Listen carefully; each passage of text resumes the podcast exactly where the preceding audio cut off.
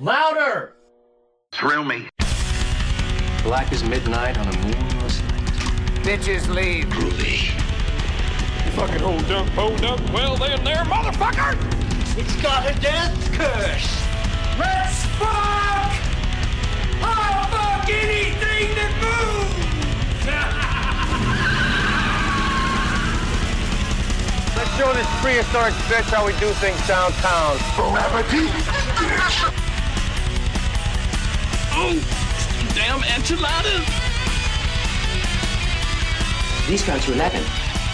Recording live from the Black Lodge, it's me, the free will burning, head turning, ass kicking, machismo dripping, master podcast and mouthpiece of the Southeast, uncontested superstar of the airwaves, and your reigning and defending podcast champion of the world, Brandon A. Lane, bringing you another edition of the Rants from the Black Lodge podcast. It's that special time of year again where love is in the air, and we invite all of you out there in the Rant Army to spend Valentine's Day with the man of your dreams, or in this case, nightmares. Now, this has been a tradition we've held since the very beginning, but tonight we're also going to be celebrating the 40th anniversary of A Nightmare on Elm Street with an in-depth retrospective of the inaugural exploits of everybody's favorite dream slasher, Freddy Krueger. So load up on caffeine, don't fall asleep, but first, here's some messages from our sponsors.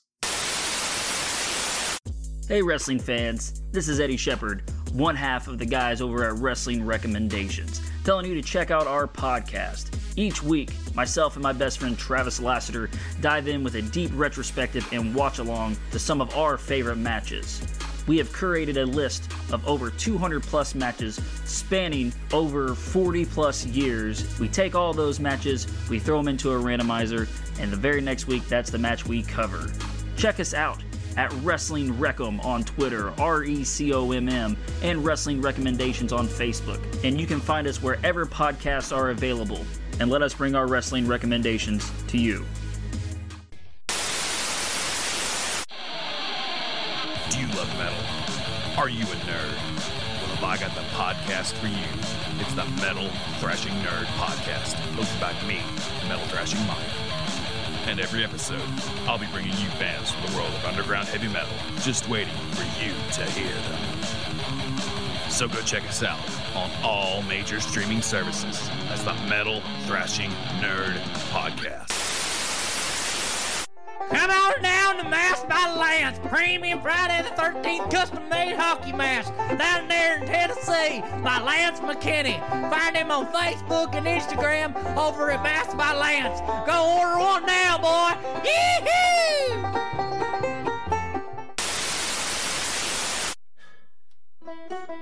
Hey, assholes, it's me, Boner the Skeleton, mascot of the Rants from the Black Lodge podcast, here to sell you some shit you probably can't afford. Are you low on cash? That's not a problem. Sell your blood. Sell your children. Go to the jack-off clinic and give them a sperm sample. We don't care how you get the money as long as you give it to us. Would you like a t-shirt, a mug, or a sticker to show that you're a true friend and a member of the Rant Army? Well, all you gotta do is go to RantArmy.com. And if you don't buy something, then fuck you.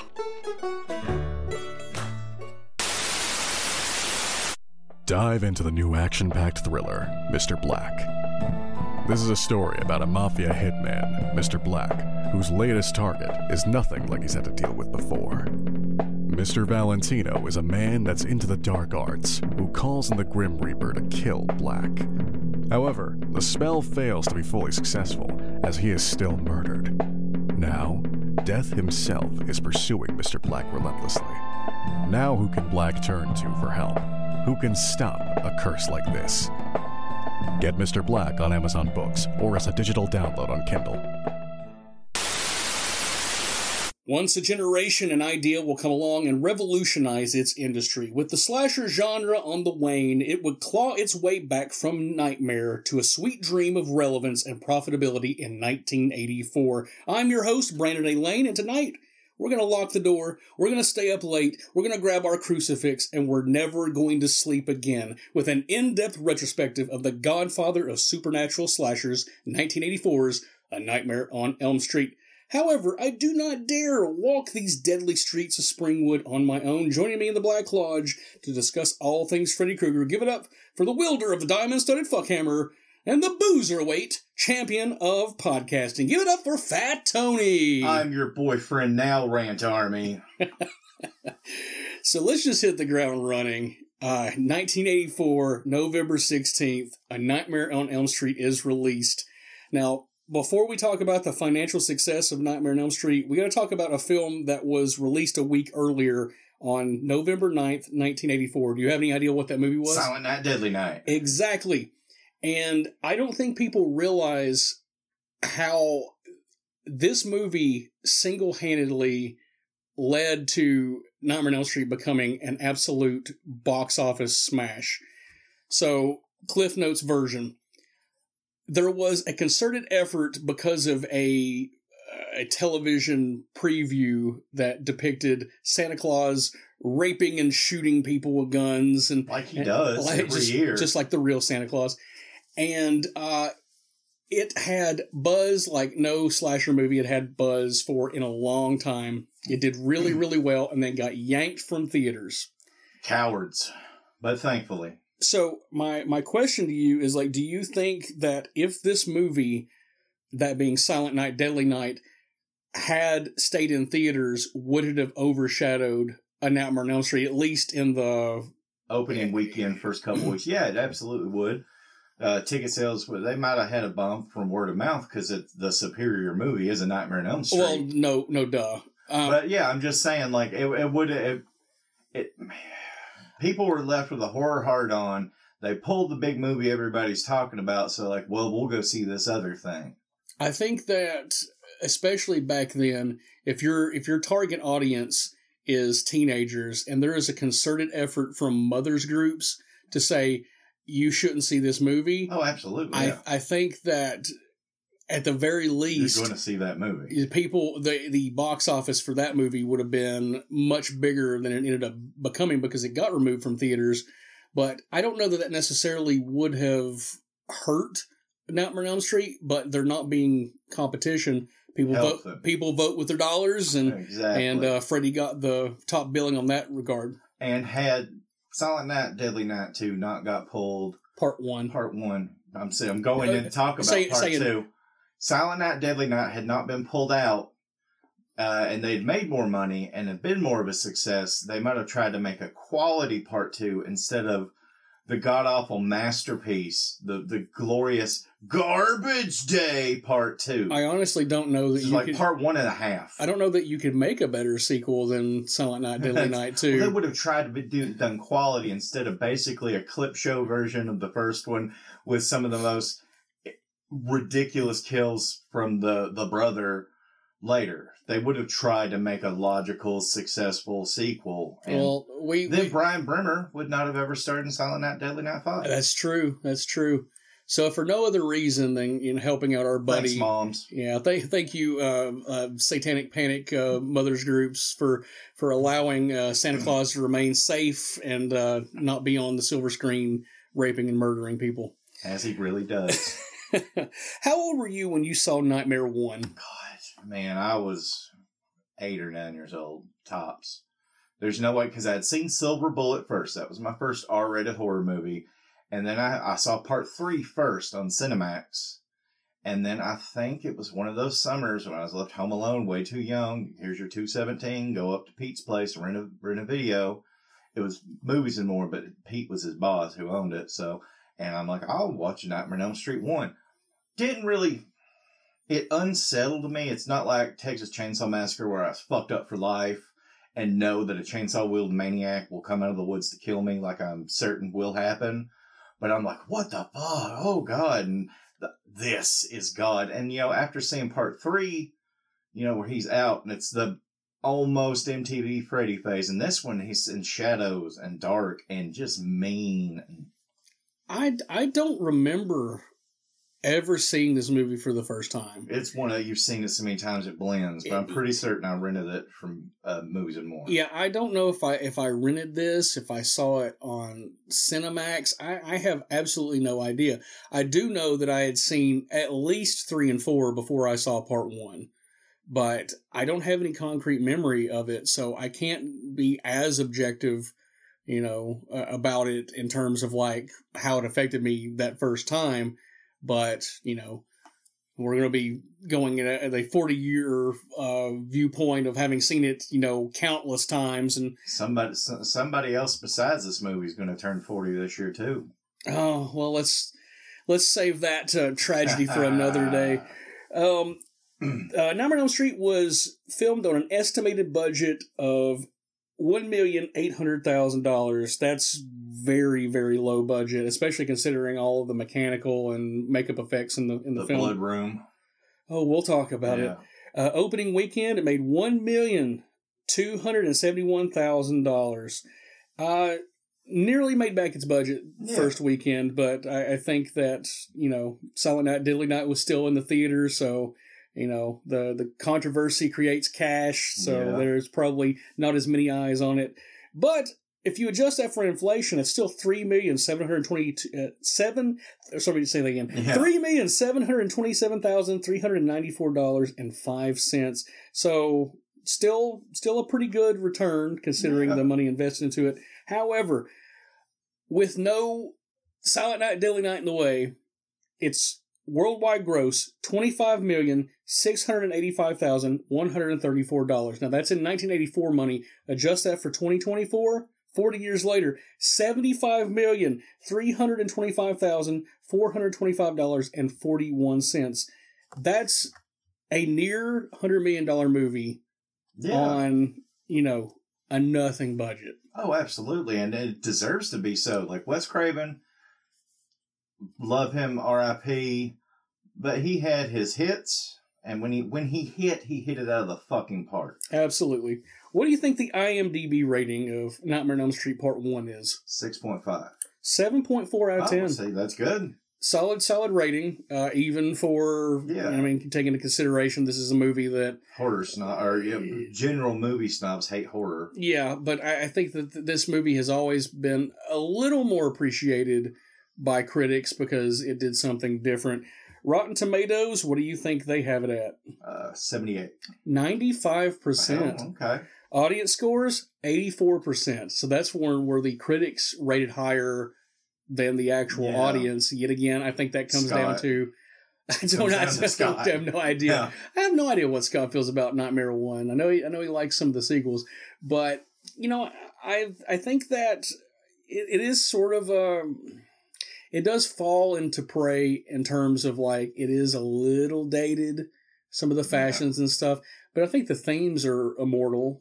I want to say a lot of people who saw this were like us and saw this after seeing, like, 3 and 4, you know, where Freddy's front center out there, the special effects, which in the first one were great, but still, you know, 3, 4, and 5 are Fangoria movies. So, you know, articles and articles about this big special effects set piece or that big special effects set piece. And this one has the blood room and the hover kill, but like it's more of a movie.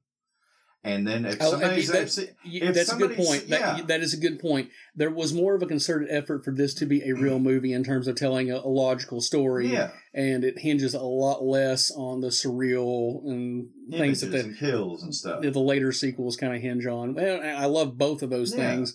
But this is a more comprehensive, almost a character study into, you know, a girl. You don't see Freddy a lot. Freddy is in the shadows. Freddy is not brightly lit like he is in 3 and on. All right. Metacritic, we usually rate 27% because they're hipsters and they're going the other hipster way about it. We usually rate them as being the worst, but I got to tell it like it is. They're more... right this time than they normally are. They have it 76 out of 100. Still lower than I would put it, but for them, that's I'll consider that a win.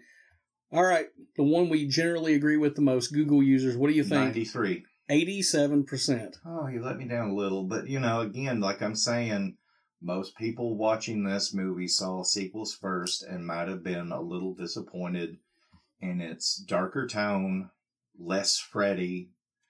And, you know, they just don't appreciate the hotness that is Heather Langenkamp's Girl Next Door.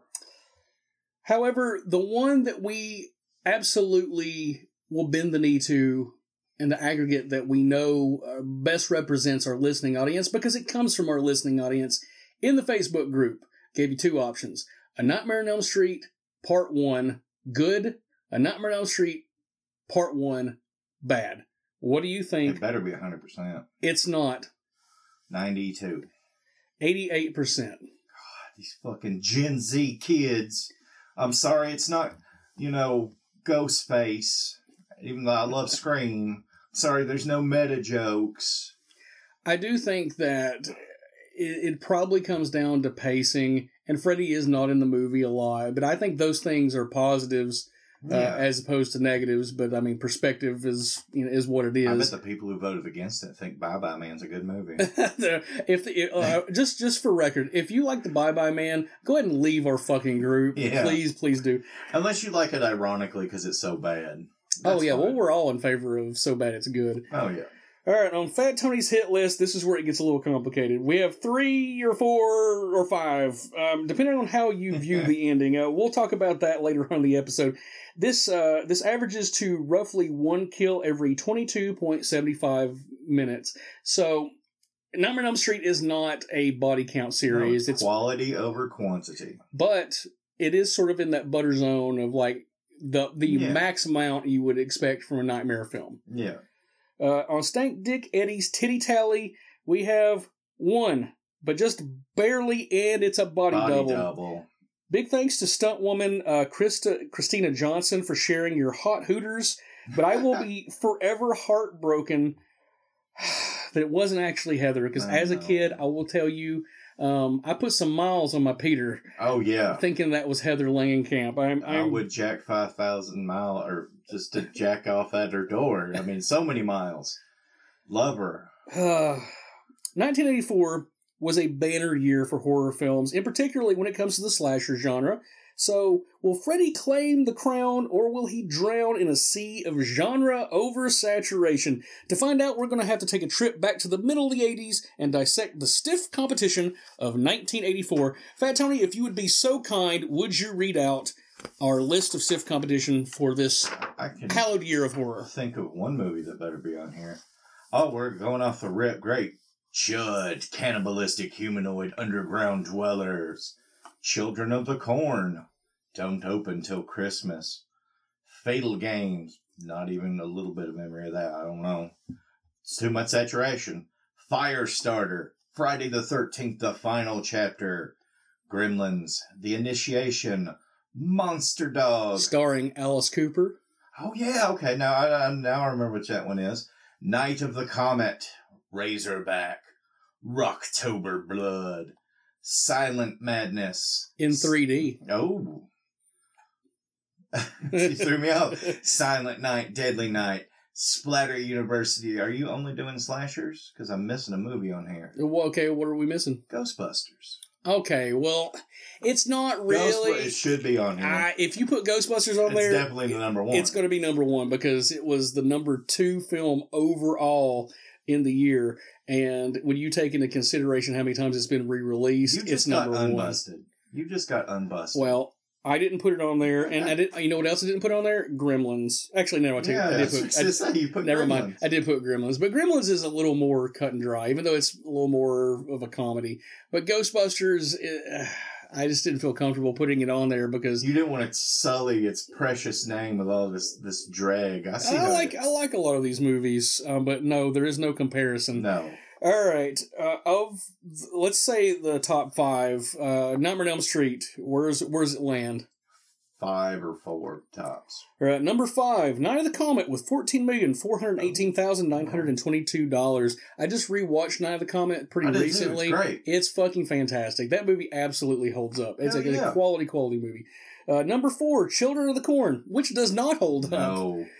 Creepy ginger kid, Courtney Gaines. He's great. We have your woman. $14,568,989. Coming in at number 3, Nightmare on Elm Street, $25,685,134. Number 2, Friday the 13th, the final chapter, $32,980,880. And number 1, obviously, it's Gremlins with $153,898,890.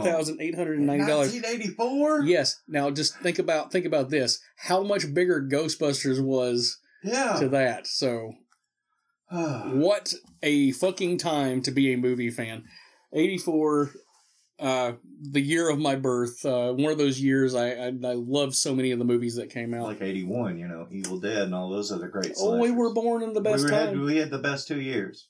The stars aligned, praise be the Allfather for... Hail Odin. All right. 1984 wasn't just a banger year for film. It was a penultimate year for the distributor-turned-movie-making empire of New Line Cinema. So let's go from page to screen. Normally, this is where, at the point of the retrospective, where we kind of discuss the development of the script, and I'm going to hold off on that till we get to Wes Craven. I think the real story here is New Line Cinema and its evolution from B-movie distributor to Academy Award-winning studio. New Line Cinema was founded by Bob Shaye in 1967, and after some varying success, New Line scored their first big win when they acquired the rights to Reefer Madness in the early 70s. First question, have you seen Reefer Madness? Oh, hell yes. Millions of times. Millions of times high. I remember seeing that, oddly enough, and this is something I don't know that I should even say, and I will censor his name, but I had a teacher in high school that let me borrow a VHS about this, because I had said that I loved So Bad It's Good movies. So nothing wrong with that. Thank you so much for perverting my my mind. Let's I enjoyed the fuck out of it. He didn't try to touch your butthole, did he? He did not. Okay, good. He couldn't have got it if he wanted it. Hashtag sassy. Fast forward to 1983, and Bryanston Distribution Company, a.k.a. the fucking Mafia, lost the rights to Texas Chainsaw Massacre. If you want more information about that, check out our 3.5-hour behemoth, one of our best episodes. It's on YouTube. Our 5-year anniversary episode, Texas Chainsaw Massacre. You can hear about all the horrible injustices that the cast and crew dealt with, having to be funded by the mob. Sometimes the ends justify the means.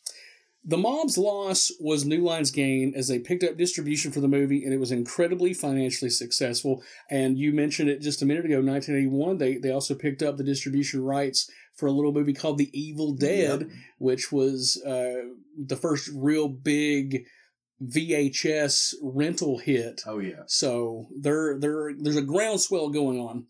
Now, with this influx of cash, New Line was in a position to start producing films, including John Waters' film Polyester. They also did the Jack Shoulder movie, Alone in the Dark. Shout out to our buddy Jack Shoulder.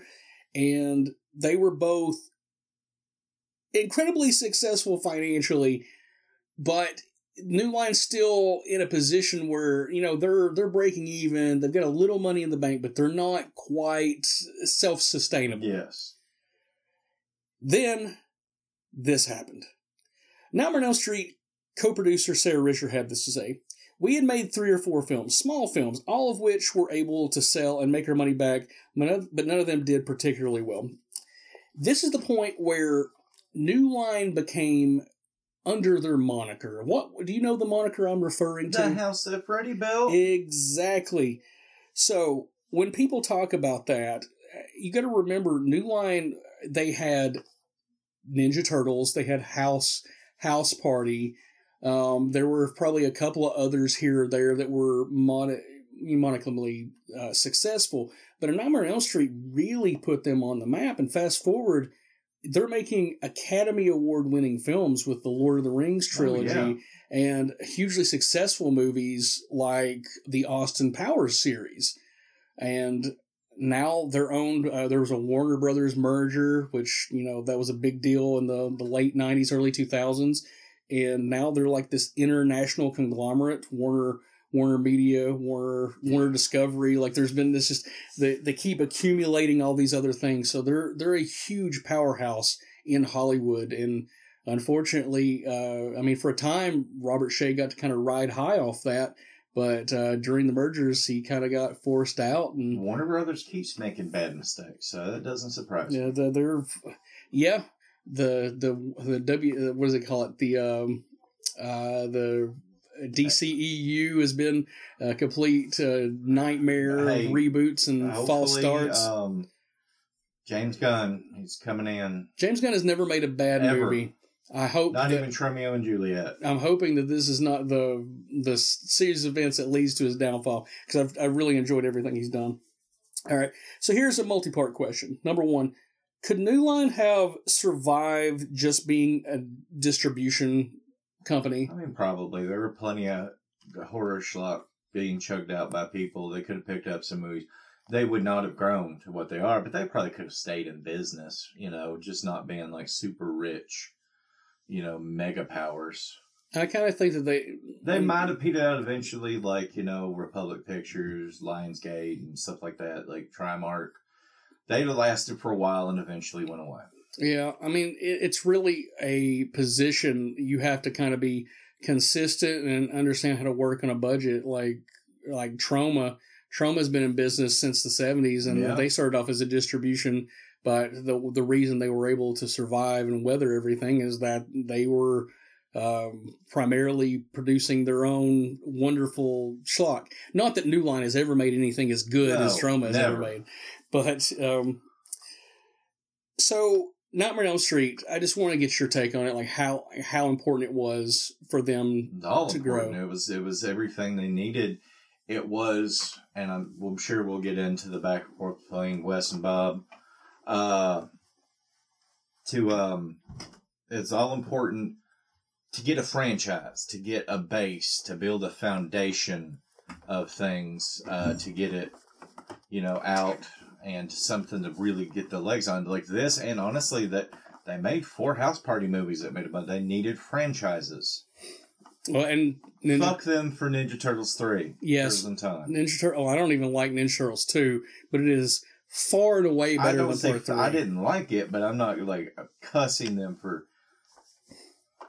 Well, okay, it's a long told tale that New Line kind of lucked out by taking on Nightmare on Elm Street, because it has been.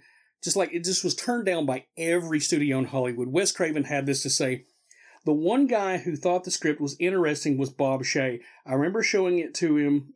I remember showing it to Sean Cunningham, who did Friday the 13th. He was my first producer, and he said, I hate to say it, but nobody's going to be afraid of this because it's a dream. They'll know it's a dream, so they won't be afraid, and it went around Hollywood for 3 years. Bob took a huge risk. He leveraged essentially his entire business on the potential of Nightmare 1. He had this to say: I thought it was incredibly inspired because it had this great marketing hook that was a familiarity to the eerie world, because we've all had nightmares. Everybody sleeps.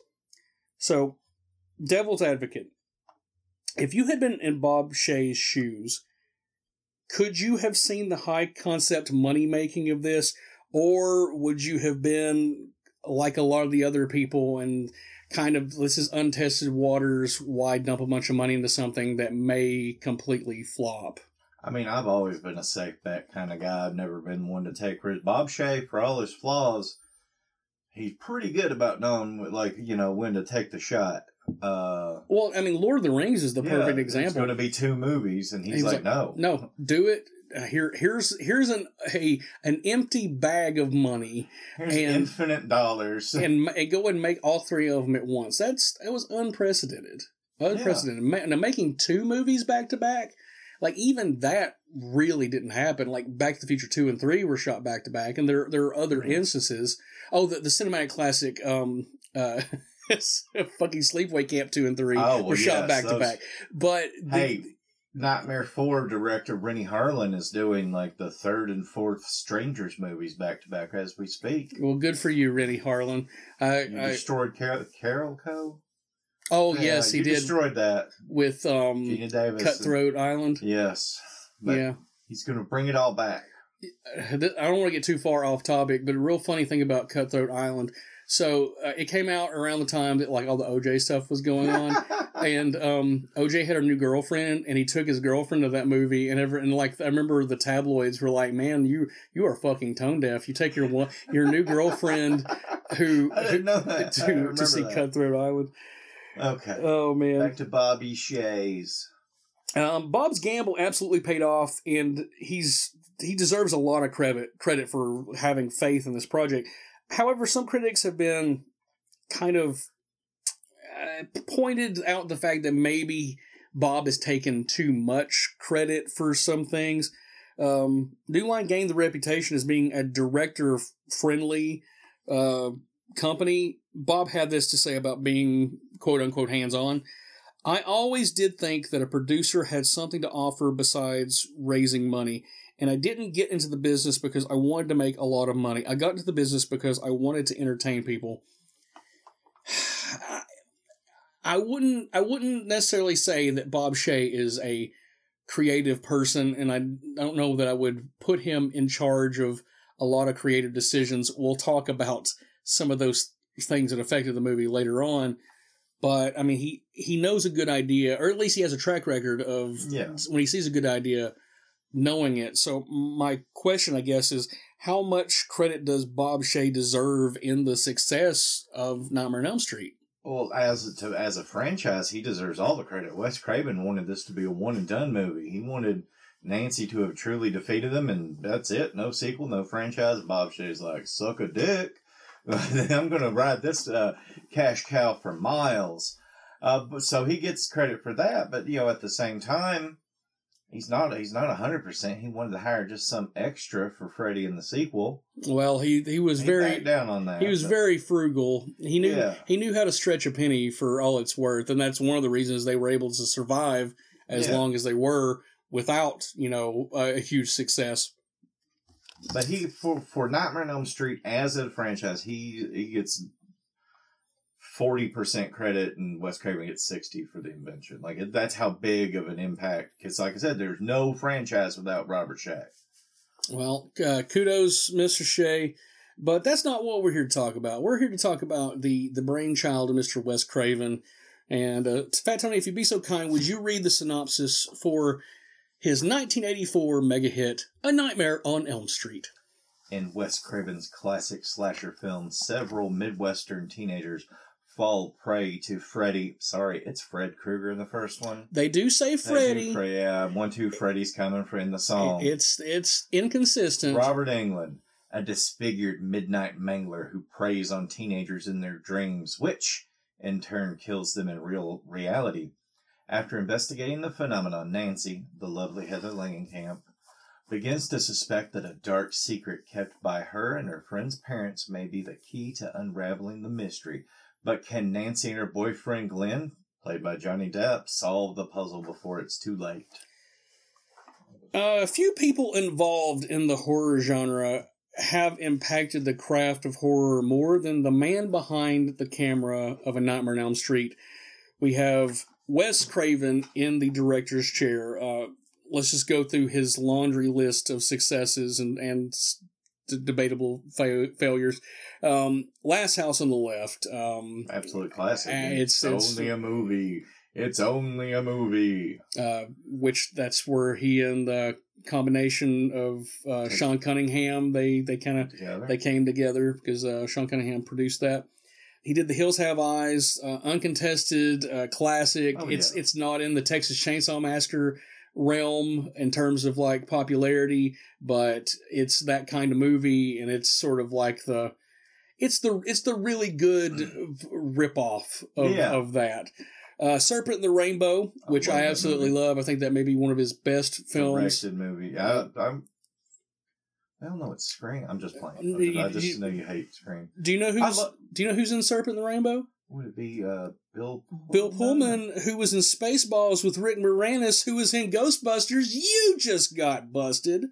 A movie that we've done on the podcast before, which I personally think may be, full stop, his best movie, People Under the Stairs. Yeah. Shocker. Absolutely wonky and lopsided affair, but it's like but I love it. Dark movie about a family killer, and just then the voodoo and the electricity, the Skinner from X-Files, the cartoon jumping through television. It's great stuff. He turns into a chair at one point, a recliner, like a Barca lounger. A New Nightmare, which the best directed and written of all the Nightmare movies. I'm not going to say it's my favorite, but the direction and the screenplay I think are the best. I think that it's a movie that I didn't love when it came out, but I love it now. It's a movie that is appreciated and valued. It's Freddy for adults. It's not aimed at teenagers. It's definitely aimed at an older. It's aimed at the teenagers who were teenagers when like the first three were out. Yeah, they've grown up a little bit. Then maybe they're starting to have kids because it especially preys on the fears of a mother. This will. I love it. And then he's his tenure in the Scream series. 1, 2, 3, and 4. I'm sure that if he were 1, 2, and 4 bangers, 3. I mean, Scream 3 sucks. Yeah, there's no way to try to save it. Do you think if Wes Craven were still alive, would he have helmed the most recent Scream movies? Or I think at some point it'd just be like if the check was good enough. Yeah, but do you think they would have wanted him to? I think they probably. Oh yeah, for the cachet alone of his name, they would have wanted him to. I think one of the requirements is that they for these last couple. They wanted them to be safe bets. Well, pretty much everybody's abandoned ship on the new one, so I'm pretty sure... Well, I'm saying that, like, from a budgetary standpoint, they may have ended up going the same direction just because Wes Craven, even though, like, his price tag's higher than those Ready or Not guys. Exactly. So I still think they would have went, because, I mean, there was no need to make Part 4, and they still got Wes Craven and Kevin Williamson for Part 4. I'm sure somebody else could have done a bang-up job. Well, what Wes Craven brings to all these movies, and this, to tie it back into this movie too, the magic secret sauce of a Wes Craven slasher is he makes you care about, or maybe not care, but he makes all the victims people. They're not just, teens waiting to get slashed. And I think that's one of the stronger qualities of A Nightmare on Elm Street Part 1 to maybe some of the sequels, and this is a debatable point because... people like the ridiculousness, but there's so much matter-of-fact violence in Wes Craven's movies, yes. And he's not trying to make you enjoy, and inherently this is a series that kind of, you want to have fun with the ridiculousness of it. Another explanation for the low audience scores in the first one. I think some of that absolutely is why. Now, go ahead, get your cross ready, because I don't have... a lot of positive things to say about Wes Craven as a director. But before you crucify me, let me explain. I have a lot of respect for Wes Craven, and there are certainly much, much worse directors out there. But I think his strength was as a writer and not necessarily as in the visual department. He's the opposite Rob Zombie. Yes. Yeah, Rob Zombie can't write for shit, but he shoots real well. He understands the visual. If you want to praise Nightmare 1, Nightmare 2, for how it looks, you got to praise cinematographer Jox Aiken. Shout out to Jox. He's a friend of our buddy Mick Strawn. Okay, but now that I've got all that out of the way, I do have to fillet Wes's brain because it's absolutely glorious. His strength is as a writer. And writing something so unique, and we'll go through it as we continue on, is poetic, it's well constructed, there's a literary quality to the way he writes, it's a little more pomp and circumstance than, your average slasher fare. But before we get in the dirt, what is the scariest nightmare you have ever had, since that's the foundation of this story? Is nightmares. This is going to sound really weird. This is a nightmare from childhood. And it doesn't even make sense why it was so scary, but I woke up and it was the first time in my life I couldn't make sound when I was trying to scream. I'm watching Scooby-Doo in my dreams. Bear with me. I know. I said it's ridiculous and it doesn't make sense out of context, which there really is no context except, lynching hellscape nightmares. But the show stops. When I was in my dream, I'm saying something to maybe my sister, somebody was there, but I will never forget this. Like, they all turn around and, like, just, like, stare at me, and I start moving, and their eyes are following me, and then it's just, like, this ungodly, demonic scream from behind me, and I woke up. Couldn't scream. And, again, I think religious trauma, and, because I wasn't, like, 5 when I had this. This is, like, 9 or 10. I'm not above some Scooby-Doo. Fuck you. But I love... that would have been around the time of a pup named Scooby-Doo. But this is old-school Scooby-Doo. They look at me, and, like, the most hellishly, like, Amityville, get out, demonic voice right behind me. And like, I woke up and I was paralyzed and couldn't scream. Wow. So the scariest dream that I can remember ever having, and this, it's kind of a similar vein where it is kind of ridiculous when I break it down objectionally. But when I was a really little kid, my mother would drop me off at Miss Collins, who was my babysitter. And then like, she would like get me ready for school and stuff when it was time, but she dropped me off at like 6 a.m. because my mom had to drive. We were living in Bean Station at the time, and she had to leave to go to Morristown, which is, you know, down the road. Anyways, I'd go there, I'd sleep for, you know, like another hour, and then they'd get me up and brush my teeth and get ready and go to school. Well, Miss Collins's husband would get up, you know, around that time, and he would sit in the living room, and I would sleep on the couch, and he would watch TV. And it would just so happen that Our Gang, or the Little Rascals, whichever you want to call it, was on. So I'm kind of like dreaming what's going on. I had a dream that I was in a clubhouse or like a tree house with Spanky and Alfalfa and Buckwheat, and we're like, you know, playing 21 Skidoo or like whatever, like old Jax shit. Yeah, exactly. And Jason shows up. And it's the first time that I ever had a dream where I realized that I could control a dream to a certain extent, because I got to a point where like he like comes up and he chases and we're running around, and I just remember like, I need a safe place to go.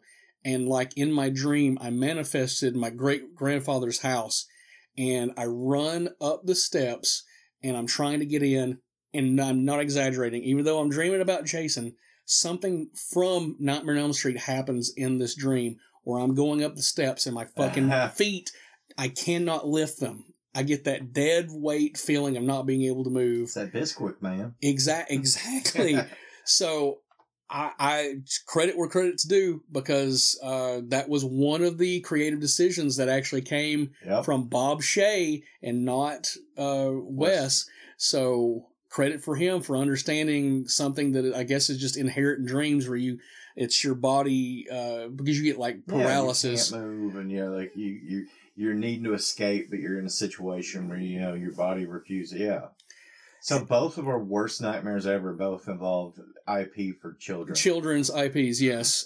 As we really are flip sides of the same coin. You know, I think it's true because of the way in which we both at young ages were kind of exposed to, you know, comparatively extreme stuff, that maybe we're a little more used to that stuff, and therefore the more mundane became scary. Yeah. There's probably some psychological element to that I'm not quite worked through. Next question. Have you ever been so scared that you intentionally tried not to sleep? No, that's usually my like body's response to panic is like, just go to sleep, just fuck it, just go. When I was a kid, I don't remember what year this was. One of my childhood friends, Josh Basinger, he had a sleepover birthday party, and we roasted marshmallows and hot dogs around a bonfire. And his dad told us this ghost story, and I don't remember the gist of it, but the details of it. But the gist of it was that a head rolled down a hill, and it opened its eyes, and that was the point where like he opened his eyes, and everybody got scared. So we're sleeping in this tent, and I did not go to sleep because I was freaked the fuck out. To be fair, most of us stayed up because we're, you know, like talking, and, you know, and just goofing off and stuff. But that next night, I'm like dead tired, and I was living with my parents, obviously, because I was still a child, and the place we were living was on Mohawk Street. Oh, yeah. 806 Mohawk in Morristown, Tennessee, and my bedroom, like, if you looked out the window, it was at, like, ground level, so, like, we were kind of below, but, like, my window was right at the ground, and that night, I'm trying to go to sleep, and I had to sleep with my back to the window because I was terrified that if I turned over, there was going to be a head there. And I mean, eventually I did go to sleep, but I mean, that was like a couple of days of just like, I can't go to sleep. The head's going to wink at me. And now we're adults, and that's all we could do is look forward to getting some head. Exactly. And sleeping. And sleeping. God. Suck me while I'm asleep. God. Like a good wife. Oh, Lord. So okay, I'm going to get a little off topic. I think the strongest element of the story is that fear at some point in your life, it's absolutely universal. And whether or not it scared us similarly or differently, there's this element, a degree that it can seriously affect your health, not being able to sleep.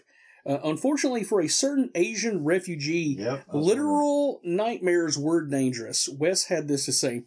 The beginning of Nightmare on Elm Street really came up with a series of articles in the LA Times about a young man who were dying in the middle of nightmares. They were specifically from Asian Rim, and in this particular case, a young man had had several nightmares, and he told his parents, "I can't go back to sleep. I'm going to die. I just know it." And the father was a physician, and he said, "Let me give you some sleeping pills." The kid didn't sleep the first night, and then the second night he didn't sleep again. Then it became clear that he was trying to stay awake despite everything. Finally, the kid fell asleep, and they took him upstairs and put him to bed thinking, "Thank God this little crisis is over." But in the middle of the night, they heard screams and ran into the room, and he was thrashing on his bed horribly. Literally before they got him, he fell asleep, and he was dead. Oh, yeah. No, that story's haunting. So, this past year was the 50th anniversary of The Exorcist. I was lucky enough to get to see it in the theater. It was just amazing. For my money, the scariest thing about that movie, which we have a retrospective in the archive, go check that out. It's one of our best episodes. But when they're doing the medical test on Reagan's character, or Linda Blair's character Reagan, to me, that's the scariest stuff in that movie. And there's a real killer in that scene, but we didn't hit that point in the episode. That's true. But there is a parallel in some of the ways that things unfold in this movie and in that scene. When I read Wes's quote, I think about how Reagan's mother is like well-meaning, and she's like desperate to try and figure out what's wrong with her daughter. And they say that truth is stranger than fiction. So I think that, to me, knowing this backstory of A Nightmare on Elm Street makes The Exorcist even scarier, because you don't know how, like, this kid's father was a physician. Yeah. So best intentions in mind, and sometimes medical science, for all its positives, there's still elements we don't understand, and I think Freddy Krueger got this fucking kid. He did. This poor little Korean boy. See, what it was the tulpa energy before it had been given the form of Freddy in the Freddy movies, and then escapes as a tulpa. Thank you for using tulpa. I really appreciate that. I wanted to work that in. I know you're a big David Lynch season 3 fan. I still need to finish. I'm just not psyched, but. Are we also going to get into the name, which is like the sickest burn? We will a little later on. So, this real life story, I want to get your take on this. Do you think the real life story would make for just a great movie? I think it would. Like a little hour and a half, low budget, not even like indie horror, not necessarily even like maybe even a horror movie, just like a drama, with like a little it could be like one of those elevated A24 horrors. They're kind of over those. They're actually looking for more franchisable IP. Because Bo is afraid bombed so hard. Well, making a movie that long, you're bound to draw the ire of regular moviegoers. I like A24, but not everything needs to be so damn long. In terms of just like a regular entry of the Nightmare series, I always thought it would be kind of cool if they had done a sequel to New Nightmare, where you find out that the demon version of Freddy was actually what killed the refugee. I accidentally wrote your movie. Yeah, exactly. Yeah. So it's like this cyclical. Yeah, where the snake eats its own tail kind of thing. Obviously, like, Wes took this idea from in a much more fantastical direction. He ended up creating one of the screen's most enduring and beloved villains of all time. He had this to say: "What if there was somebody in his dreams that killed him? What killed him? What if it's this guy? My own Bible training of the sins of the parents being visited upon the children, that's perfect as something the parents did to him and just kind of pieced it all together from there. Nightmare comes out of this, like, smack dab in the middle point of the 80s. The traditional slasher is still going, but it's sort of oversaturated, and there needs to be something new come along to kind of rejuvenate things. So how important was Nightmare on Elm Street in just its fundamental principle of a nightmare killer? How important was that into kind of pushing the slasher genre into areas that maybe the previous writers and directors had not conceived of before? Well, I mean, there had been other supernatural slasher-type movies like Boogeyman in 81 or 2. That movie was an excuse to see rape. It was. I'm not saying it, but, you know, but the overall just general, and that year even kind of had the ultimate climax of the traditional slasher with Friday 4. And so something else needed to happen. Like, it was just, we could only see so many crazy killers kill so many slutty teens. We need a hook. Speak for yourself. I mean, the general audience. It's kind of like how Kevin Williamson added the meta aspect into horror. Now, I know you hate, but you can't deny revitalized slashers again in the 90s. I did. I just wish it hadn't resulted in a bunch of PG-13 pussy-ass slasher movies. I know. I get it. But, you know, it was time for some new element, some new ingredient to be added to the mixture to change the flavor. And it was hit perfectly. How long could traditional slasher movies have dominated the decade, like, without kind of extending into more high concept? I just said that the climax was in 84 with Final Chapter. It might have petered. It would have petered out by 86, like completely. Like, you're going to lose money on a cheap slasher without the reinvigorization. And, like, you know, I'm not saying all horror, but I'm saying straight up slasher. There might be odd hits every now and then without Freddy, like typical slashers, but. No, it had to have something. I think that they could have, like, when we're in the death throes of the superhero genre right now. I'm sorry, The Marvels was delightful. I have no interest in seeing it. Marvel, just in general, is almost dead to me. Like, after, but let's not get in this. My point is that since 2000, there have been multiple superhero movies every year. Eventually, people are just going to get tired of seeing the same old thing, even if you're making quality movies. I think that slashers could have continued throughout the 80s, but would there have been the B and C level slashers proliferating in the way they did? No. Would we have gotten, you know, a Halloween movie and a Friday the 13th movie? Yeah, but I don't think that, like, there's sort of like a this begats that, and it's a law of diminishing returns. So I think the 80s would have probably been about the same, but we would not have had, you know, the second wave of quality slashers that we got in the later part of the 80s. So quality aside, a lot of that is subjective, especially in slasher movies. What is it about Nightmare on Elm Street do you feel like makes it, like, unique aside from just the obvious things? I mean, there's the obvious things. Robert Englund is like a massive little. He's like he's the secret sauce to that. Like, and like the cinematography's great, but like just the weird little, you know, this is God, and, you know, I'm your boyfriend now, Nancy, and just the little highlights and the humorous, and there was humor in, like, the Friday movies, not so much Halloween until, like, the later sequels, you know, with Busta Rhymes, which all suck. But, you know, it added some black humor. It reinvigorated, like, normally, like the other slashers, the teens are in a place where they can't get help. They have no access to it. These teens are set in a situation where nobody will believe them, and they're still going to die. To the point where John Saxon's character, Lieutenant Thompson, is the father of our protagonist, and he knows good and well what happened to Freddy Krueger. He knows where the bodies, the bones are. He's unwilling to believe. So that added something else to it. That added like an extra something that teenage audiences, especially at the time, can identify with. Us against my parents, teenage rebellion. So again, that's what kind of made it special. I can't think of any other slasher movies prior to that where like nobody in the Friday the 13th first four movies is like, Jason's not real, you're stupid, and, and then like their kid goes and gets hit. It's always just like they're out in the woods, they're isolated, but here you're at home, you're safe in your bed, and fuck you, he's still going to get you. Agreed. Absolutely agreed.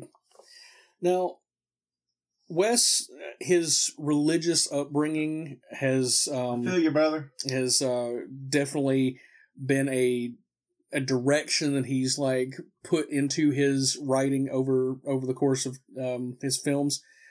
And because you and he have similar backgrounds, I'm kind of curious to get your take on this. Do you think having a religious background could give you an edge in terms of knowing how to scare someone? I mean, honestly, yeah, a strong religious background. And mine was not as bad as, like, Wes Craven's. He wasn't allowed to watch movies. And, his was so bad and stifled that, when he got out and got freedom, he directed pornos, which I'd still love to see a Wes Craven directed porn.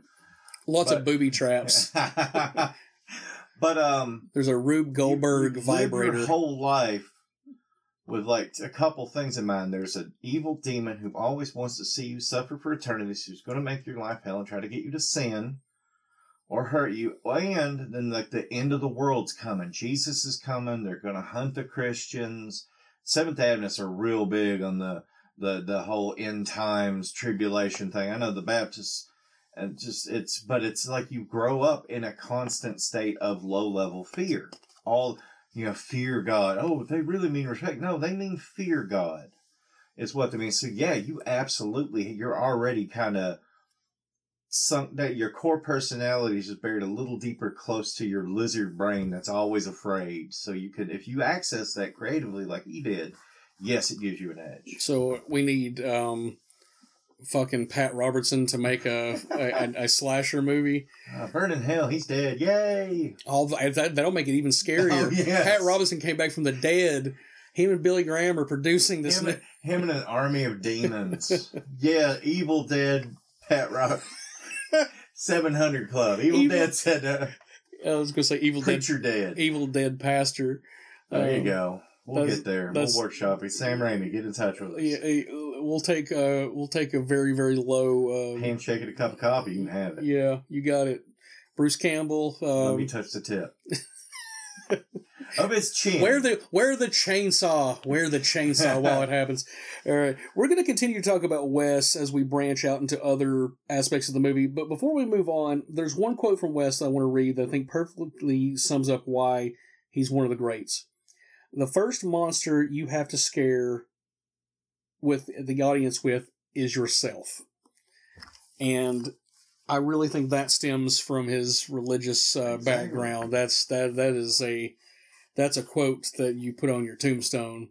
I don't know why. I probably wouldn't extend a lot of positive. I hope that's not on his tombstone. I want that on my tombstone. Okay, I'll put it on yours, but it should be like loving father or something. I want it to cite my beautiful penis. Fuck you, Travis. Look, I got a real quick sidebar. I only got 5th place in the fantasy football league that I totally colluded with Brandon to make sure Travis didn't win on. But in the last game in the loser's bracket, I did get to beat him. Yeah, well, fuck Travis. I came in 3rd. It was the towards the end of the season. It just was not my cup of tea. Didn't come in 3rd, 2nd, or 1st, Travis. That's right. And we live to see his demise. All right. The rarely obtainable balance in a slasher cinema is to deliver not only a memorable villain, but also a likable three-dimensional hero. In the case of A Nightmare on Elm Street, a likable three-dimensional heroine. We have Heather Langenkamp as Nancy Thomas. I'm sorry, Nancy Thompson. Yeah, that's true. Her career, not as in-depth as some of the other people, but it's quality over quantity. She was in the ZZ Top music video for Sleeping Bag. That's during the Eliminator album era. Like, they were at the height of their popularity. 47 episodes of just the 10 of us, very popular sitcom. Yeah. Nightmare on Elm Street 3 and New Nightmare, she came back both as her character of Nancy and then playing herself. Most recently, she was in Hellraiser Judgment, which I'm just going to say it wasn't that bad. It was much better than it had any right to be. Judgment. That's the one right before the reboot. Yeah. No, that was actually pretty good. And then most recently was in 10 episodes of Mike Flanagan's The Nightmare Club. It was the Midnight Club, I thought. Midnight Club, I wrote Nightmare Club. I had Nightmare on the brain. It's fine. Heather is much loved by fans of the series and was rightly praised by most critics for her natural performance. Turns out Heather didn't act as much as she just drew upon her own personality. She had this to say: I never felt like, oh gosh, I really need to take the time and develop a character. I really felt like I was going to bring myself onto set and that'd be close to me as I could be. What results is one of the most loved final girls in the history of horror. Where do you rank Nancy in terms of, like, best final girls ever? You're not going to like this, but she's my number one. There are arguments to be made for many other ones, but this bitch is the most proactive, sees what's going on, grabs, learns, okay, I can bring him into reality, sets of fucking booby traps, sets it up to, getting her dad's attention, and then just all that is not what she needs. The key is in her. She's like, fuck you, Freddy. I'm not scared of you. And that's what ends him. She's my goat. I think the stereotypical answer is probably going to be Jamie Lee Curtis. I know. I think that, man. She's the most vulnerable, the best screen, great tits. Oh, but, they are fantastic. Until like the side sequel reboot trilogy, she's pretty much useless. I think simply because the timeline has been rebooted so much, I think that actually kind of hurts her in the long run. Part 4 is her best proactive, not part 4, H2O. H2O is her best proactive final girl thing. And I hate that movie. I know. It's so 90s. But she's great. Give it up for her. That movie was chasing the Scream thing, and it suffers for it. I thought it she's great. Fine. She's fine. I think Jamie Lee Curtis is a fantastic actress, but I think that, like, when you're talking about, like, just dyed-in-the-wool final girls, it really is hard to argue against Heather Langenkamp. What is it about Heather that, like, do you think that they, like, well, we got to bring her back for part 3? Or when we do New Nightmare, it's got to be I think meta thing about her. I think the answer to part 3 was kind of the pushback on part 2, and I don't like this thinking, but I think this was their thinking, that part 2 is this quote-unquote gay, sequel that me and you both love. It's fucking your favorite. I think it's fantastic sequel. But having a final man instead of a woman and all that pushback about the gay stuff, and Heather's natural girl next door, like, you want to protect her. She seems so vulnerable. But then, when push comes to shove, this bitch is going to shove. So, bringing her back gets the fans, see, look, we have final girls. It's the new one. Hey, look, we got this Patricia Arquette. We're not gay anymore. And I think that was part of the reason. I don't like that. That's on the poster. It's a quote, we're not gay anymore. Welcome to straight time, bitch. But I think that was the reason. And, she was so good, bringing her back to kind of prop up Patricia Arquette. It just made sense. Patricia Arquette, star of poop porn. And that had failed, but part 3 didn't fail, so...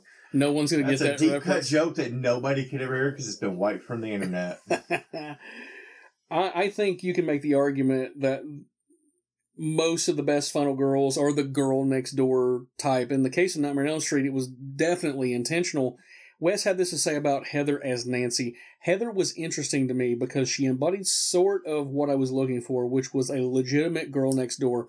The girl next door trope, it's like so present in like 80s slasher movies, but like why? What is it about the girl next door trope that like is just makes it so prevalent in this type of storytelling? Do you want my honest answer? Yes. It's a bit controversial. I don't like this thought, but I think you know, you see super hot chicks in horror movies and like the bitches, and they're all dying, they're having sex, they're getting killed, but you know, then you have your protest. It's a two-pronged thing. The teenage boys going to these movies could probably fuck a chick like that in real life, get them and actually date them. It's not just sex. And their girlfriends being brought to these movies can kind of identify with them. Like, I'm not some skanky sex pot. This is me. I'm a real person, normal, not too super smoking, unrealistic model hot, you know, does normal things. And look, oh, she's strong and survives. So that gives the girlfriend something, and it gives a feel of attainability. I should say, not just fuckability, but attainability to the little teenage boys watching this. And again, it's like, and even in a weird way that they can also identify because they're not super tough or capable, but that a regular person can get through a scenario like this. I think that's a pretty good take. I don't disagree with any of that. I also think it just comes from the strict relatability that, you know, you probably had a meek, very kind girl that lived next door to you growing up if you lived in the suburbs. Yeah. You know, it's something that's a little more, well, probably Midwestern, you know, that it's probably more prevalent, you know. There's probably parts of the country where that's maybe less prevalent, but I mean, if you lived in an apartment, there may have been a nice, you know, regular girl that lived next door. We're going to be on math. Let's just be real. Well, we live in, you know, East Tennessee. She's going to do math or know how to hunt, can cook squirrel really well. Well, have you ever had squirrel brains? I have. Well, we've talked about it. Yeah. It's a thing. Okay. Just because she's the girl next door doesn't mean she isn't capable. Nancy proves herself to be like incredibly resourceful, and we'll talk about the booby traps later on, but she's very proactive against Freddy. Heather had this to say, I really feel that she's totally different kind of heroine, and I don't think she's interchangeable like a lot of the other girls in slasher movies.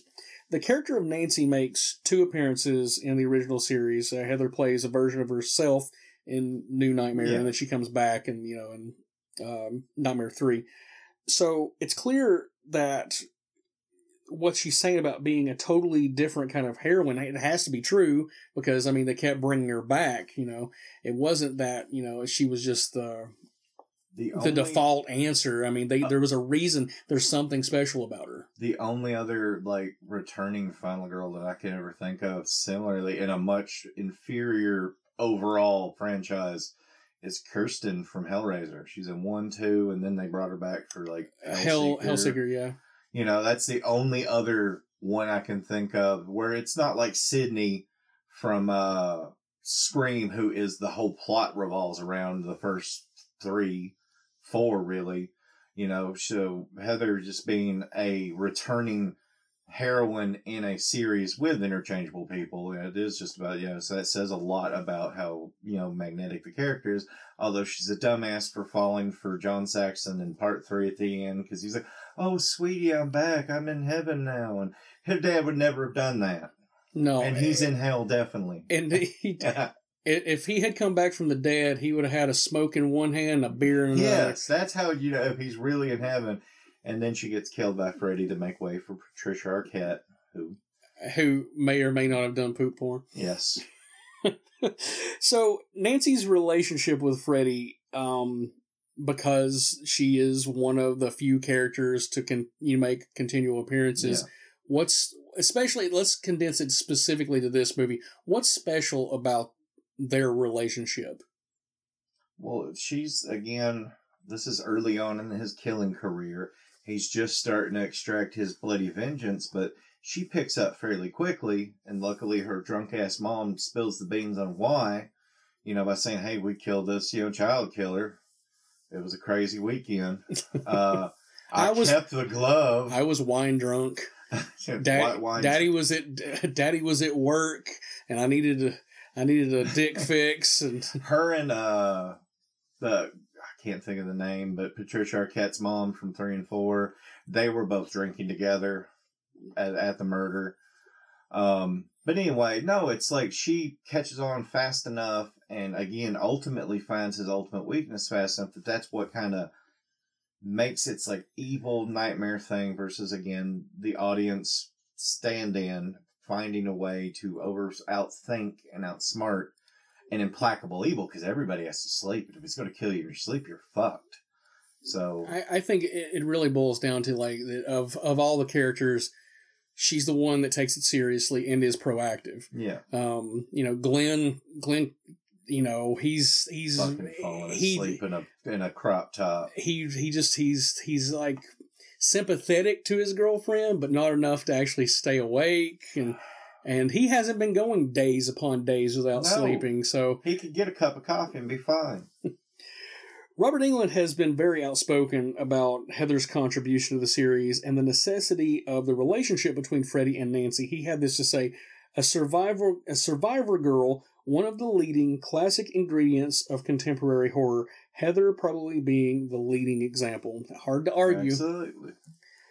We know from the movie that Nancy's mother and father were involved in a little vigilante justice by burning Freddy to death. However, it turns out that the relationship between Freddy and Nancy could have been a lot deeper if one scene with the revelation had not been deleted from the film.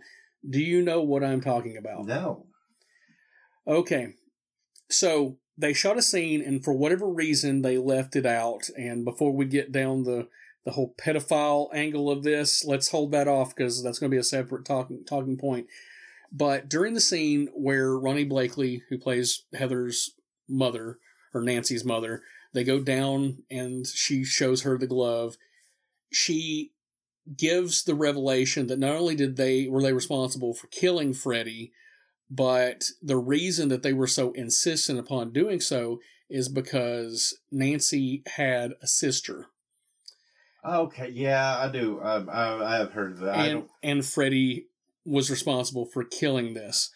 So I think that with this being excised from the overall movie, it's probably just to make the story a little more streamlined. Yeah. But I guess my question is, like, do you think this would have given a little more meat to the relationship between Freddy and Nancy? Maybe, like, he sees Nancy as like, well, I got your sister, and now I'm going to get you. I think I'm fine with the streamlined version. It's like, one bit. I mean, again, he is a child murderer in Springfield, Illinois, which is a small town. So Springwood, Springfield. What the fuck, Anthony? Shame on me. That's put a cigarette out of my penis. That's Groundkeeper Willie from the Simpsons Halloween special. But no, I mean, I guess it wouldn't have been that much of a coincidence, and it could have happened because it is a fairly small-ish town. But I think it's unnecessary.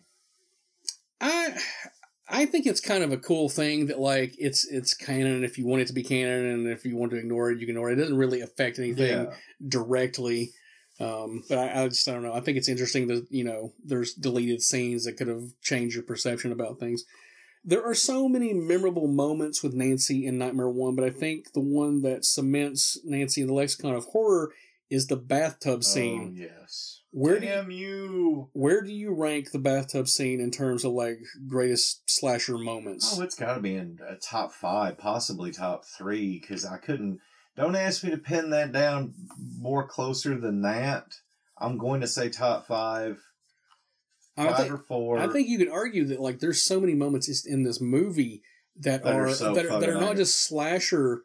They're not like you could screenshot it, and they're not just important to slasher movies. They're just important to cinema. Yeah. But that shot of Nancy taking a bubble bath with the claw coming up between her legs, it's fucking iconic. It's been parodied. It's been redone inferiorly in the remake. It's the McDonald's logo of slasher iconography. You know. The scene was shot using a bottomless tub, which they built a bathroom set on top of it, and there's a swimming pool below it. Now, reportedly, the shots with Heather above the water, it took like 12 hours to shoot, and that's just with her in the water, so she probably got real good and pruny in areas that maybe you don't want so pruny. The shots where Nancy, quote-unquote, is pulled underwater is actually, we talked about this a little earlier, stuntwoman Krista Christina Johnson. But if you watch it on VHS, you can't see it as clear, and you can still pretend. I do every time. We're gonna do it right now. We're gonna pause it. We'll be back right now. As long as we can go shoulder to shoulder, but if you're back to back, as long as you're the back like small shoulder blades to shoulder blades. As long as the back, this is so stupid. As long as the smalls of your backs don't touch, it's not gay. Okay, and if it is, so what? This is Nightmare 1, Nightmare 2. Come on now. Okay. Damn it. Okay. For that, we should have crossed streams. That's true. It's the only thing that could have made that episode better. We'll save it for the special edition version. There we go. For the anniversary edition. So in 1995, Heather will be nominated for a Young Artist Award this is a mouthful. Best Young Actress in a Motion Picture, Musical, Comedy, Adventure, or Drama category for her role in Nightmare on Elm Street. The winner was Molly Ringwald for her performance in 16 Candles. That's a legendary movie as well. It is. And Molly Ringwald could also get it pretty hardcore back then, too. I've loved redheaded women, and the scene where she puts the lipstick on. For the thing being in her cleavage. That's some hot shit. So my question is, like, do you think that even though, like, as lauded as Heather is in this movie, that maybe that she was penalized because it's a low budget slasher movie? I still see, if you even take out that slasher movie thing, I still see why Molly Ringwald, because that's a super mega hit. That's also legendary to other people who care about cinema in general. Those losers, like Jason, who always gets artsy movies and stuff. I don't. Yes, she was penalized. She was never going to win it, but at least she lost it to a worthy choice. I think this is an instance where the winner was correct, but I still think there's probably bias. Oh, yeah. There was definitely bias, but it's not like, fucking Jethro Tull beating Metallica for best heavy metal performance at the Grammys. It's not that. We love you, Jethro Tull, but no. I tolerate you, Jethro Tull. You got like 3 songs in my book. Tony Iommi was in Jethro Tull. That's fine. That in themselves allows them to exist. Yeah, that's true. Okay, one would think that being nominated would propel her career. And to be fair, I mean, she did have a very successful career in TV. She was a good working actress. But her career, probably could have been bigger. She had this to say: doing Nightmare didn't really help my career much because people have a stuffy mentality about horror films. I kind of feel like what a porno actress might feel, trying to tell everybody how great her movie was. That right there shows you how stigmatized being in horror was in the 80s. Even I think Wes Craven has said that the only reason he got into horror because it was slightly more respectable than the porn that he was making. And thankfully that's changed, because now you have like prestige actors like Mia Goth who've done a lot of genre stuff and they're still respected as actresses. You haven't seen Infinity Pool. That's true, but I mean also... But back then she's right in the peak of like... The high water mark for horror and porn was probably around 81, like being just, she's probably a little more acceptable, but it's definitely not going to help her career at that point. Well, I mean, there is the instance, and like one person from this movie, succeeded, they're starting off in horror films. We'll talk about Johnny Depp's rise to fame a little later on, but there was this anomaly where occasionally somebody would do really well, and then they would propel their career into the next stratosphere. But what is it? Why Heather? Why didn't she go on to be bigger than she was? Maybe she wasn't good on the casting couch. Fuck you, Harvey Weinstein. Was she not sexy enough for her? She probably turned him down. She seems like the person that had the moral fiber to turn him down. I tell you what happened. What was her name again? Christina Johnson. And I'm joking. I'm joking. Oh, fuck. I think if Heather had been 20 years old, say today, the opportunities for her would be a lot bigger. And as much as I like to shit on Scream, I mean, they did kind of perfect the pathway of, okay, I've done a couple of, TV shows. I'm going to be in The Grudge or a Scream movie. I Know What You Did Last Summer.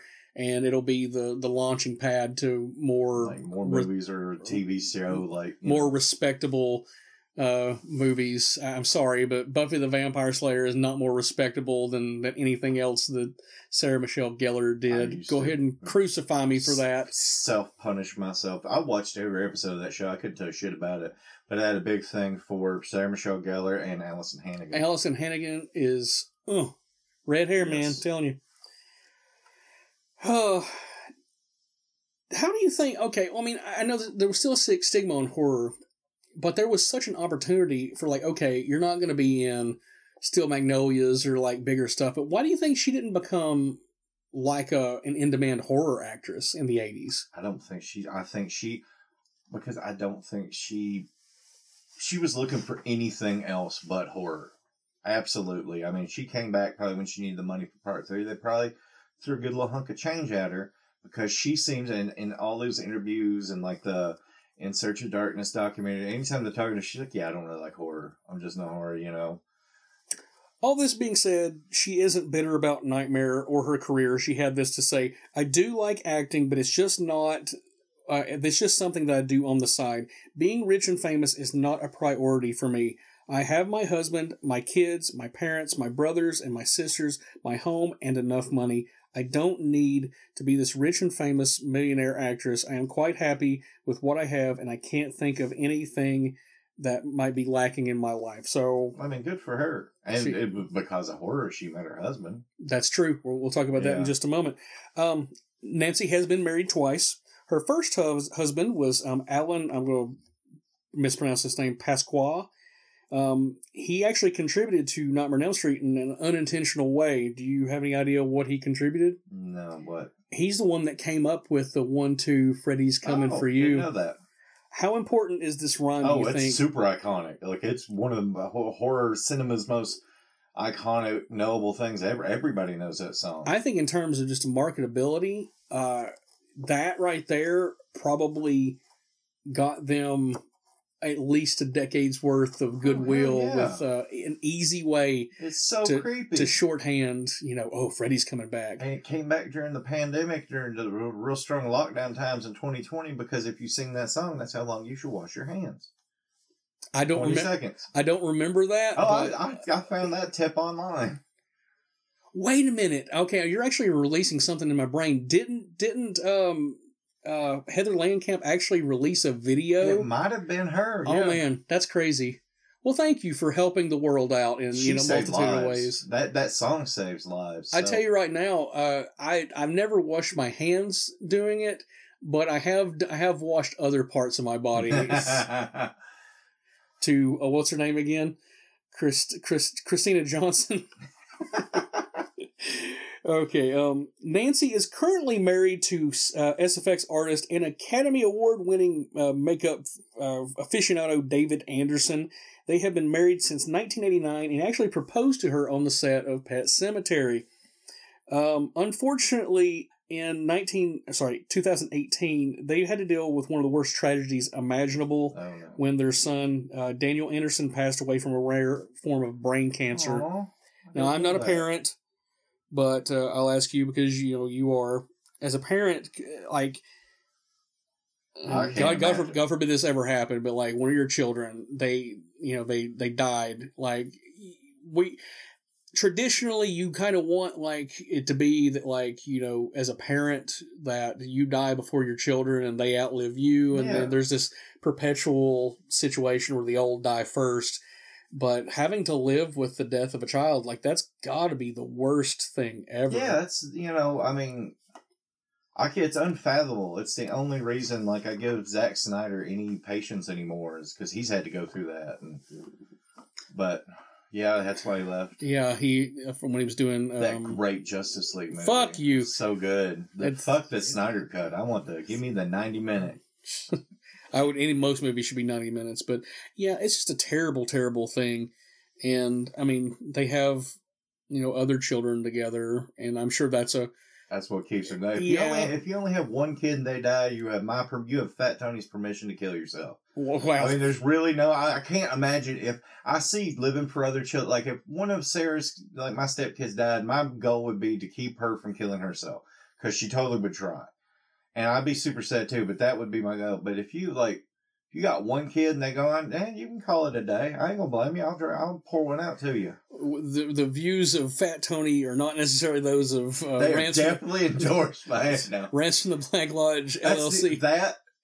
That kind of suicide and like a terminal illness suicide are the only suicides I advocate. All right. Well, I mean, if you're young enough to have another one, you can try again. But I wouldn't. You know, suicide by cop only though.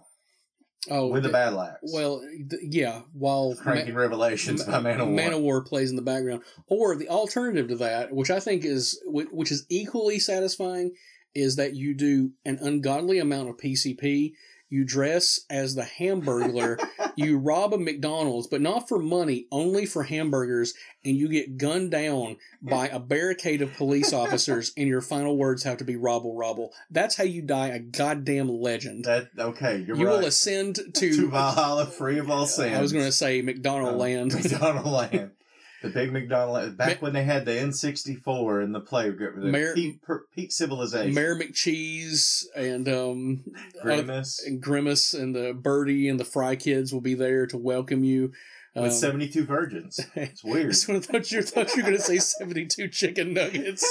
Well, that's what the virgins are. They're like asking for more fuss chicken nuggets. Dude, they haven't been fucking. They're stop it. Stop it. You're giving me a boner. Anyway. All right. Heather breathes rarefied air as Nancy, and we get to see her evolve from your typical American girl to like one of the most memorable final girls. And objectively, Nightmare on Elm Street is her movie. Oh yeah, and it's weird because it doesn't start off like that. We'll talk about that. We'll talk about that a little later on. However, as great as she is. And despite less than 7 minutes of screen time, Nancy does get a bit overshadowed by her nemesis. We have Robert Englund as Freddy Krueger. We're going to briefly go through his works of art here. The highlights. Toby Hooper's Eaten Alive, Dead and Buried, Roger Corman's Galaxy of Terror. He was Willie, the friendly alien in the science fiction series V. I absolutely love V. He was the titular character in Phantom of the Opera, The Mangler, Wishmaster, Urban Legend, Strangeland, 2001 Maniacs, Hatchet, Behind the Mask, The Rise of Leslie Vernon, but he will be forever remembered as Freddy Krueger in the Nightmare on Elm Street series. It's hard to imagine anyone other than Robert Englund in the role of Freddy Krueger, but he wasn't the first choice. Special effects makeup artist David Miller had this to say. David Warner was originally cast as Freddy, and I was excited because I saw Time After Time, and I loved him as the villain. I was excited about working with him, and then last minute he said he had prior commitment, and he couldn't commit to the later time frame and all that, and that's when Robert came in. I think we both can agree David Warner is fantastic, and it'd be cool to kind of exist in an alternate reality where that version existed, but that being said, do you think the series would have become as big as it would have with David Warner as your main villain? No, not at all. Not even little. David Warner had a career before this, and so did Robert Englund, but in bit parts, small pieces. This was his star-making role. Not this movie yet, because again, as we know, they tried to fuck him out of part two, but no. Robert Englund owns Freddy Krueger. As much as I like Jackie Earl Haley in the remake, I thought he... super creepy chomo Freddy. Super great, but I'm still watching an alternate reality Freddy. It's not Freddy. I think that they probably could have marketed the movie short-term a lot more successfully off of his stardom because, I mean, he was a well-known actor, and that probably would have probably brought in people that wouldn't watch it normally. I don't know that it would help the series on an ongoing basis, because the type of person that's going to watch a movie because, David Warner's in it is probably not going to be like, okay, well, I saw it once. I don't need to come back for the sequel. Yeah. With David unable to commit, Robert swooped in and a screen legend was created. Wes had this to say. I was casting for an old man because that's how Freddy was written. When I was reading older men, there was a softness to them. There was something about having seen so much of life. There was this tenderness to them, and far and away, they couldn't really be evil. Robert was much younger than I was looking for, but he just relished being evil. Robert is undeniably talented, but we've been incredibly outspoken. He's been very outspoken about how lucky he was to be cast. He had this to say: I have friends that are much better actors than I am that had to quit the business because they couldn't survive the auditions or the rejections, or people just didn't realize how good they were. With Robert's casting, the overall design for Freddy would be changed from what was designed for David Warner, and the inspiration would come from the most strange of places. Special effects makeup artist David Miller had this to say: the final design for Freddy was based on a pepperoni pizza. I was at a restaurant one night, and I was having pizza, and it was just this deep thought. I started playing around with the cheese, pulling around the pepperoni, and I actually made Freddy's face on the pizza. That being said, the Freddy makeup has evolved from, for better or for worse, depending on which movie you're talking about, over the series. Where does makeup, Freddy's makeup in Part 1 rank overall? Honestly, not that. Probably number 4 or something. Like, honestly, the makeup, the movie is great, but I hate New Nightmare Freddy. Face-wise, it just looks like a mask. It is very matte and flat. Yes, and... Freddy's Dead has that problem as well. Freddy's Dead. So I'm probably going to say like number 4 overall. Like, it's slightly better than those two, but only slightly. As a kid, I hated how Freddy looks in this movie. And I think over time, I've come to appreciate it a lot more. And the makeup obviously was best when it's in shadow and you don't really see him a lot. And a lot of the movie, that's kind of how he is. And there's this one little touch where the ear is broken and it's like burnt, like crisp black. I don't know what it is about that specific detail, but that like has stuck with me for years. So when I think about Freddy, even if it's like one of the later movies, I'm like, why isn't your ear black? Why did you have a black ear? Okay. A lot of people working on Nightmare 1 weren't hugely known, but David Miller was kind of a rock star at the time in the special effects field. Robert had this to say about working with David. David Miller was fresh off of Thriller with John Landis, so I knew I was in good hands because that he had this state-of-the-art phenomenon. Nightmare 1 is very effects-heavy, more so than a lot of slashers previous to this film.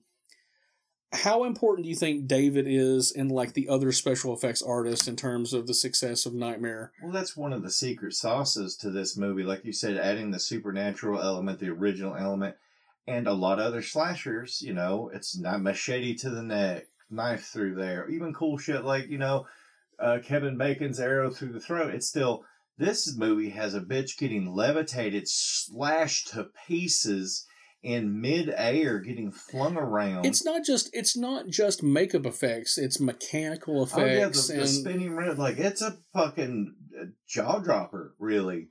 And, like, you know, there's some stuff that, you know, now in, like, 4K, like when he cuts himself in the maggots, it don't look that great, but, you know, they look great for what it was. And it's a cool idea, but, like, the body getting invisibly drugged, the fucking Johnny Depp's great death scene. Well, we'll definitely be covering, you know, individual elements, but I think that they're probably more prominent and well-known effects artists that worked on the films later on. David Miller was a big deal at the time, and I'm not saying that he's not a big deal now, but when you think about, you know, you think Kevin Yeager and those guys kind of evolving the Mark Shostrom, like really evolving the way that these nightmares kind of unfold visually. Well, it's because he worked with child murderer John Landis, you know. That taint was always on him. Vic Morrow, child murderer. And John Landis made the Blues Brothers. He can kill as many children as he wants. He got his 2, and Vic Morrow. That's the absolute limit. He legally killed as many kids as he could. But wink, wink, John Landis. I mean, you have my permission. He has his own child hunting island, like where he like dangerous prey, you know. most dangerous games like of two or three toddlers a year. Of all the kids to kill, why didn't you kill your own kid? He's a little annoying. But didn't he make Afterlife?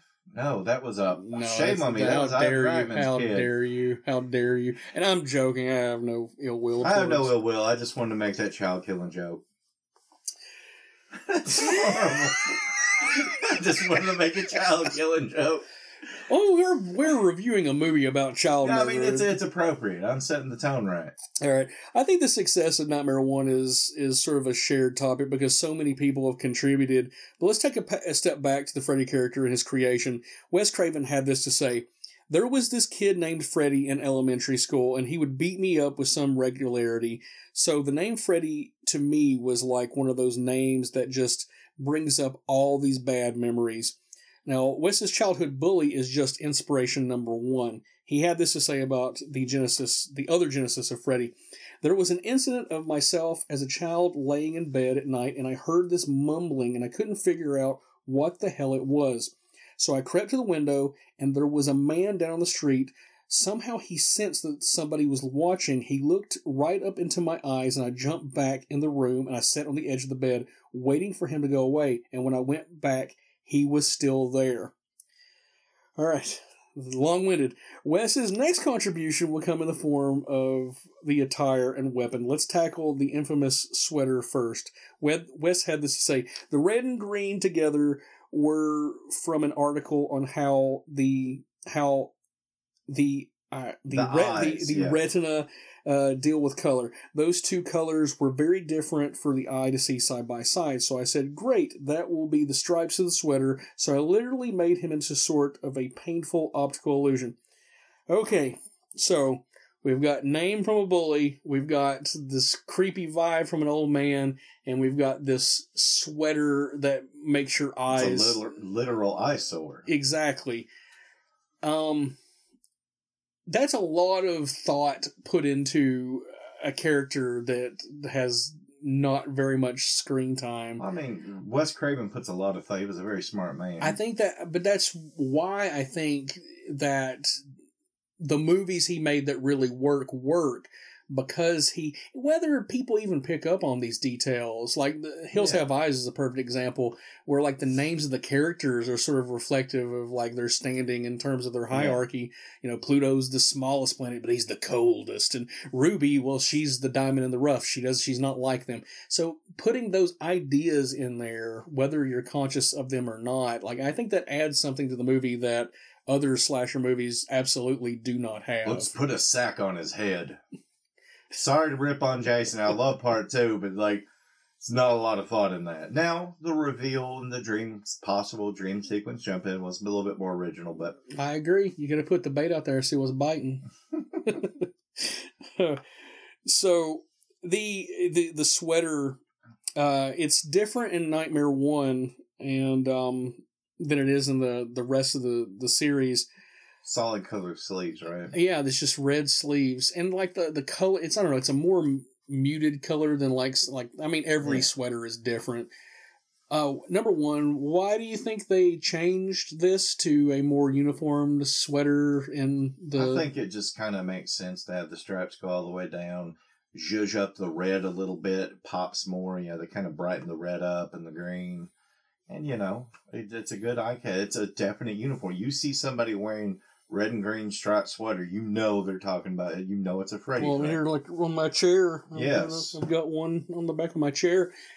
I feel like that there is definitely, it is making something that is instantly identifiable. So that is an absolute net positive, because when you're talking about marketability, having something that like, whether you can see his face or not, if you just see a picture, like just tit level, you're like, okay, well, that's Freddy Krueger. Yeah. It's an instant identifying mark. It's like Bozo's hair, or I don't know. I'm thinking Freddy's mask. I mean, it is identifiable. And I'm not Freddy. Jason's mask. You know, Jason's mask. It's one of those things you just see a little bit of it. So there is this Gen Z kind of movement that is that believes that Freddy's sweater is a little outdated.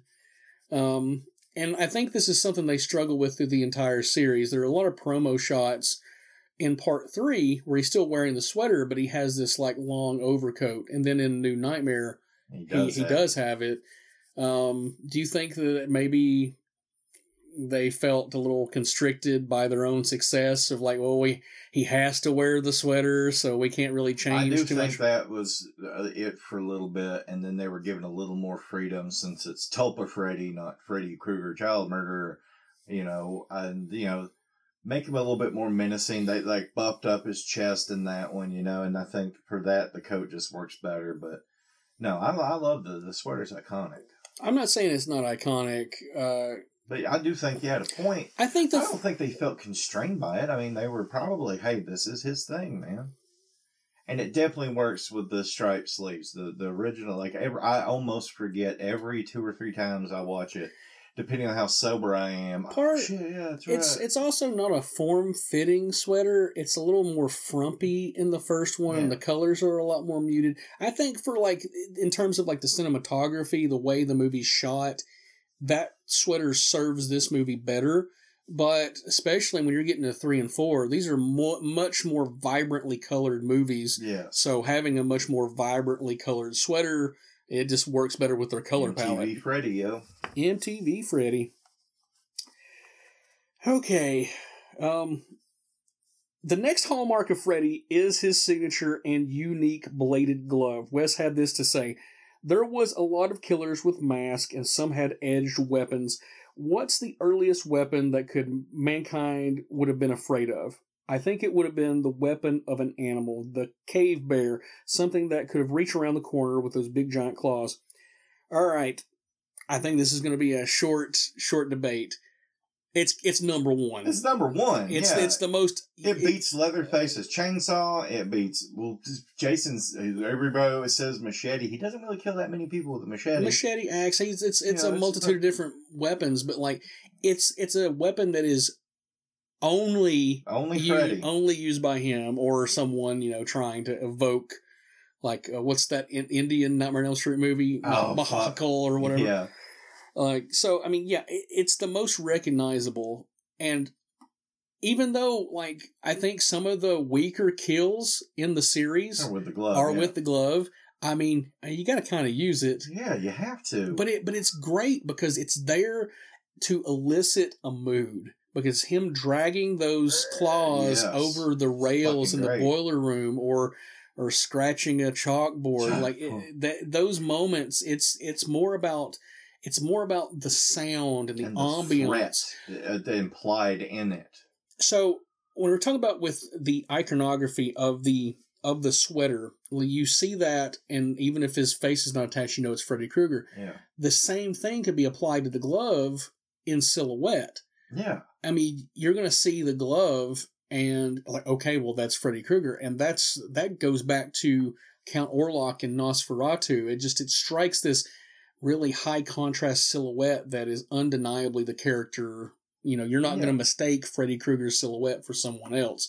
And I think that is a brilliant stroke of just marketability and kind of creating a character instantly. And that's why you don't have them come out of the fingers like hot dogs.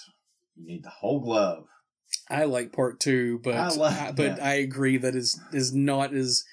It's a little more ridiculous. I get the reason why they did it, because it's a part of his spirit, and the glove was just an extension of this. But anyway, the glove fucking rules. Right. And there are great, I don't believe in fairy tales, and perfect. That's a great glove kill.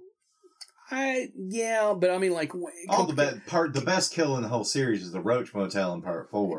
There's no glove. Comparatively, when you start doing ridiculous things, the glove becomes a little less interesting. The first victim in this technically dies by the glove, even though we don't see it, which makes it even better. That's true, but it's also still the first movie. Yeah. And we'll definitely get to that. The glove's beyond amazing. It's just the best gory implementation. Robert had this to say about how it affected his acting.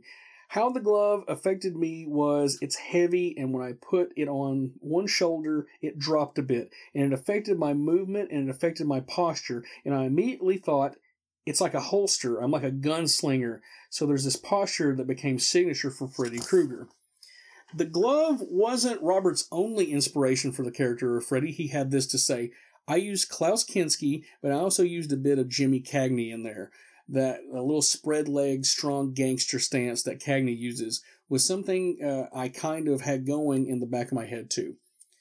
Now, we're both in agreement that Robert's incredible. Yes. Right? He's the glue that's held this series together through good and bad sequels.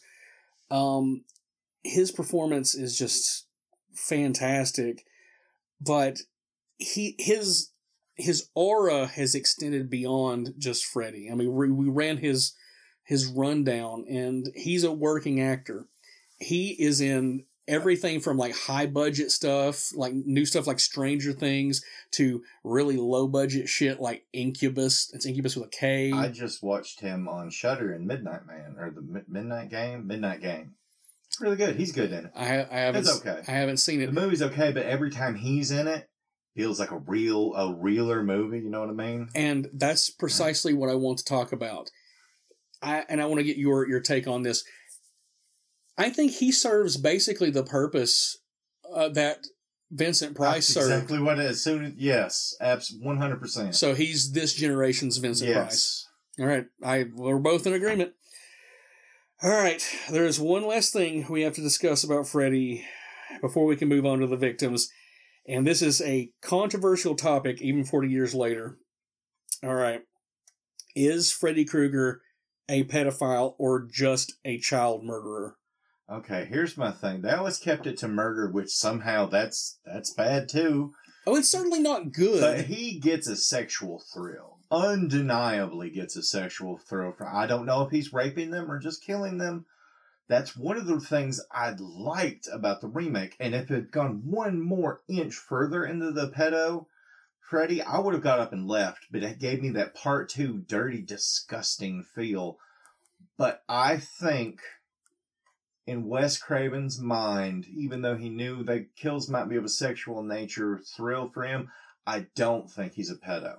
All right. I'm not going to even comment on this. I'm just going to tell you exactly what Wes Craven says.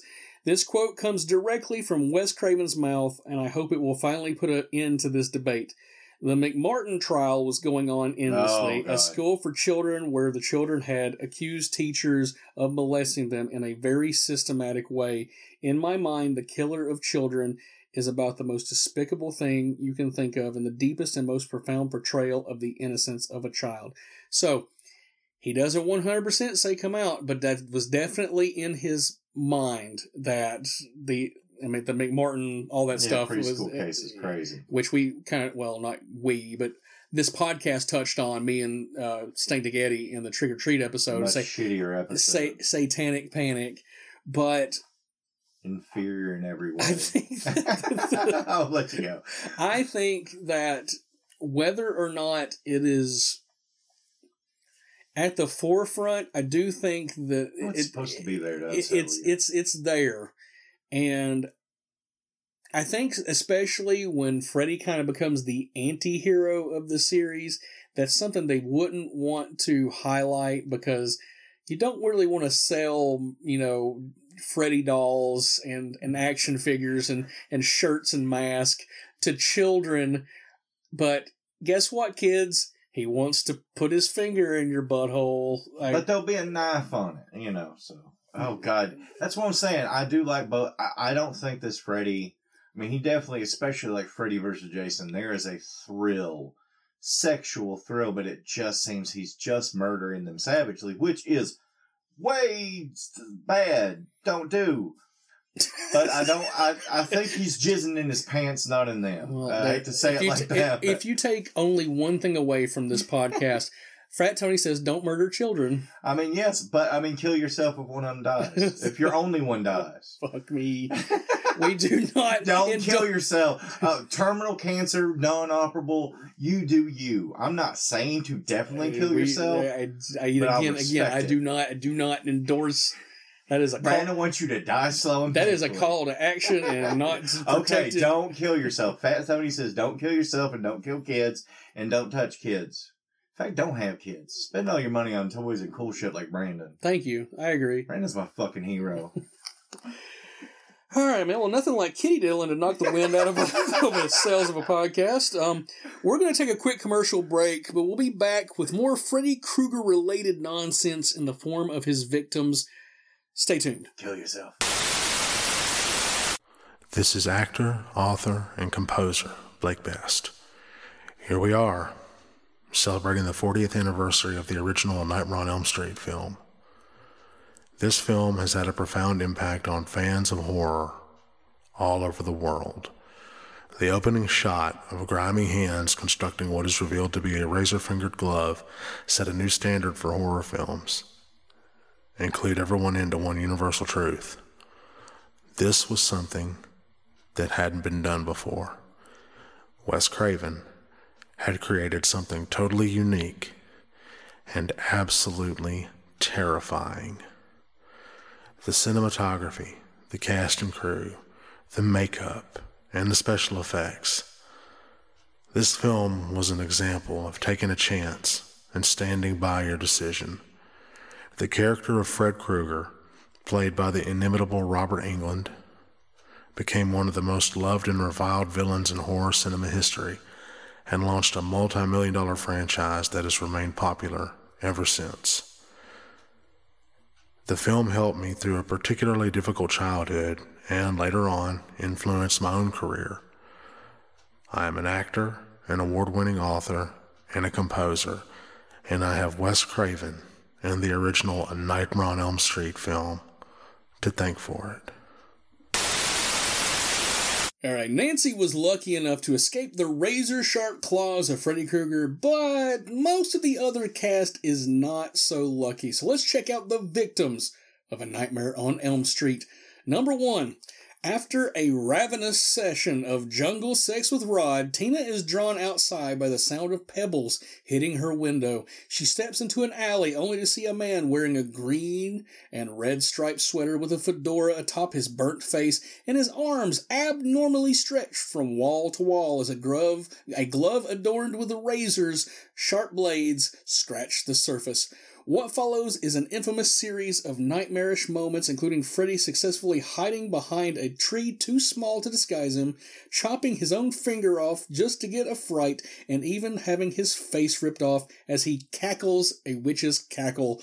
With Tina now sufficiently terrified, Freddy claws under the covers and Tina is clawed away at her prone body. Rod, who had stirred awake by the commotion, is understandably confused, seeing Tina's body thrash on the bed and drug across the ceiling. Claw marks erupt across her midsection and her body fall prone, plummeting back down. What do you give this kill? 10 out of fucking 10. There's no other question. This is the kill that cemented Freddy as a fucking legend. 10 out of 10, uncontested. This is one of the most iconic moments in the history of movies. This is God. This is God. What do you think about stretched arm Freddy? The stretched arm thing, it all starts creepy. Like, the pebbles at the window kind of creep me out. The elongated stretched arms filling the whole alley, clawing the one wall, him hiding behind the tree that he couldn't hide behind. Like, these present the possibilities of what would become later way more elaborate nightmarish kill sessions, but this shows you the potential. It's a simple thing, but those long arms is unsettling. It's so effective, and it's because they're being balanced by like fishing rods. Yeah. So when he's walking, I don't know, there's this like dreamlike quality to like the difference between his body and the way that his arms bob. Yes. It's nightmarish without being really anything. It's just the vibes of it. It's the way it's shot and the use of darkness and light and highlighting only certain things. I do think the face getting ripped off is a little on the corny side, but him chopping his finger off, look at her dead in the eye. The absolute glee on Robert's face, and it's just the way that his face is lit right there is just so perfect. Tina is played by Amanda Weiss. At the time, she was best known for her role in Fast Times at Ridgemont High. Amanda has not only has the distinction of being Freddy Krueger's first victim, but she's also an homage to Janet Leigh's character in Alfred Hitchcock's Psycho. So what do you think about the bait and switch lead? Oh, I loved it. I mean, it's very effective. Again, that's what Wes Craven does the best. You know, he makes their characters people. You know, she's scared. Her boyfriend comes over. She gets her jungle love. But then, you know, I mean, she thinks she's going to be the center because, you know, the first couple scenes with Heather and all the other guys, they're kind of in the background. She's the central. And then she's just so viciously, horribly murdered. It's just so effective. I love it. When Wes Craven does something right, he does it very well. However, and we'll touch on this when we get to the Rube Goldberg booby traps. He does have a tendency of repeating things in his movies, and I think that whereas the booby traps may be a law of lessening returns, he does perfect the Janet Leigh kind of bait and switch lead in Scream. Oh yeah, I will give them full credit because marketing fucked all of us up. Yeah, that came completely out of nowhere. And I don't think it works as well in this movie because she's not a recognizable star. Yeah. But you do spend enough time with her that when she's the first one to go, you're like, oh shit, where is this going? And then, you know, we get Nancy and she, you know, the movie becomes primarily about her. Yeah. Oh man. So the best thing of this movie comes in a couple of different forms. This reused revolving room set. Yeah. It's been used in a couple of other movies of varying quality. The first notable one being The Fly, David Cronenberg's The Fly. And I think it's used probably best in that movie in terms of just the way it's shot. It looks very realistic. They used the nightmare quality to kind of work in this movie because there are parts where if you really pay attention, you can tell Tina's kind of helping herself move from like part to part, but it all works just the way it's shot. However, the other movie that it was used on was Breaking 2 Electric Boogaloo, and our good buddy Mick Strawn worked on that. I don't know if he's told you this story, but he's told me this story a couple of times. He has a tendency to repeat himself. But they're always good. They're always good, but did he ever tell you the Breaking 2 revolving story? I might have heard it a little bit at FrankenCon, but I was a little buzzed that time. Okay, well, I'll repeat it because it absolutely bears repeating. So they built a set. It's this room where basically all the like graffiti tagging would be, and that was just a stationary set.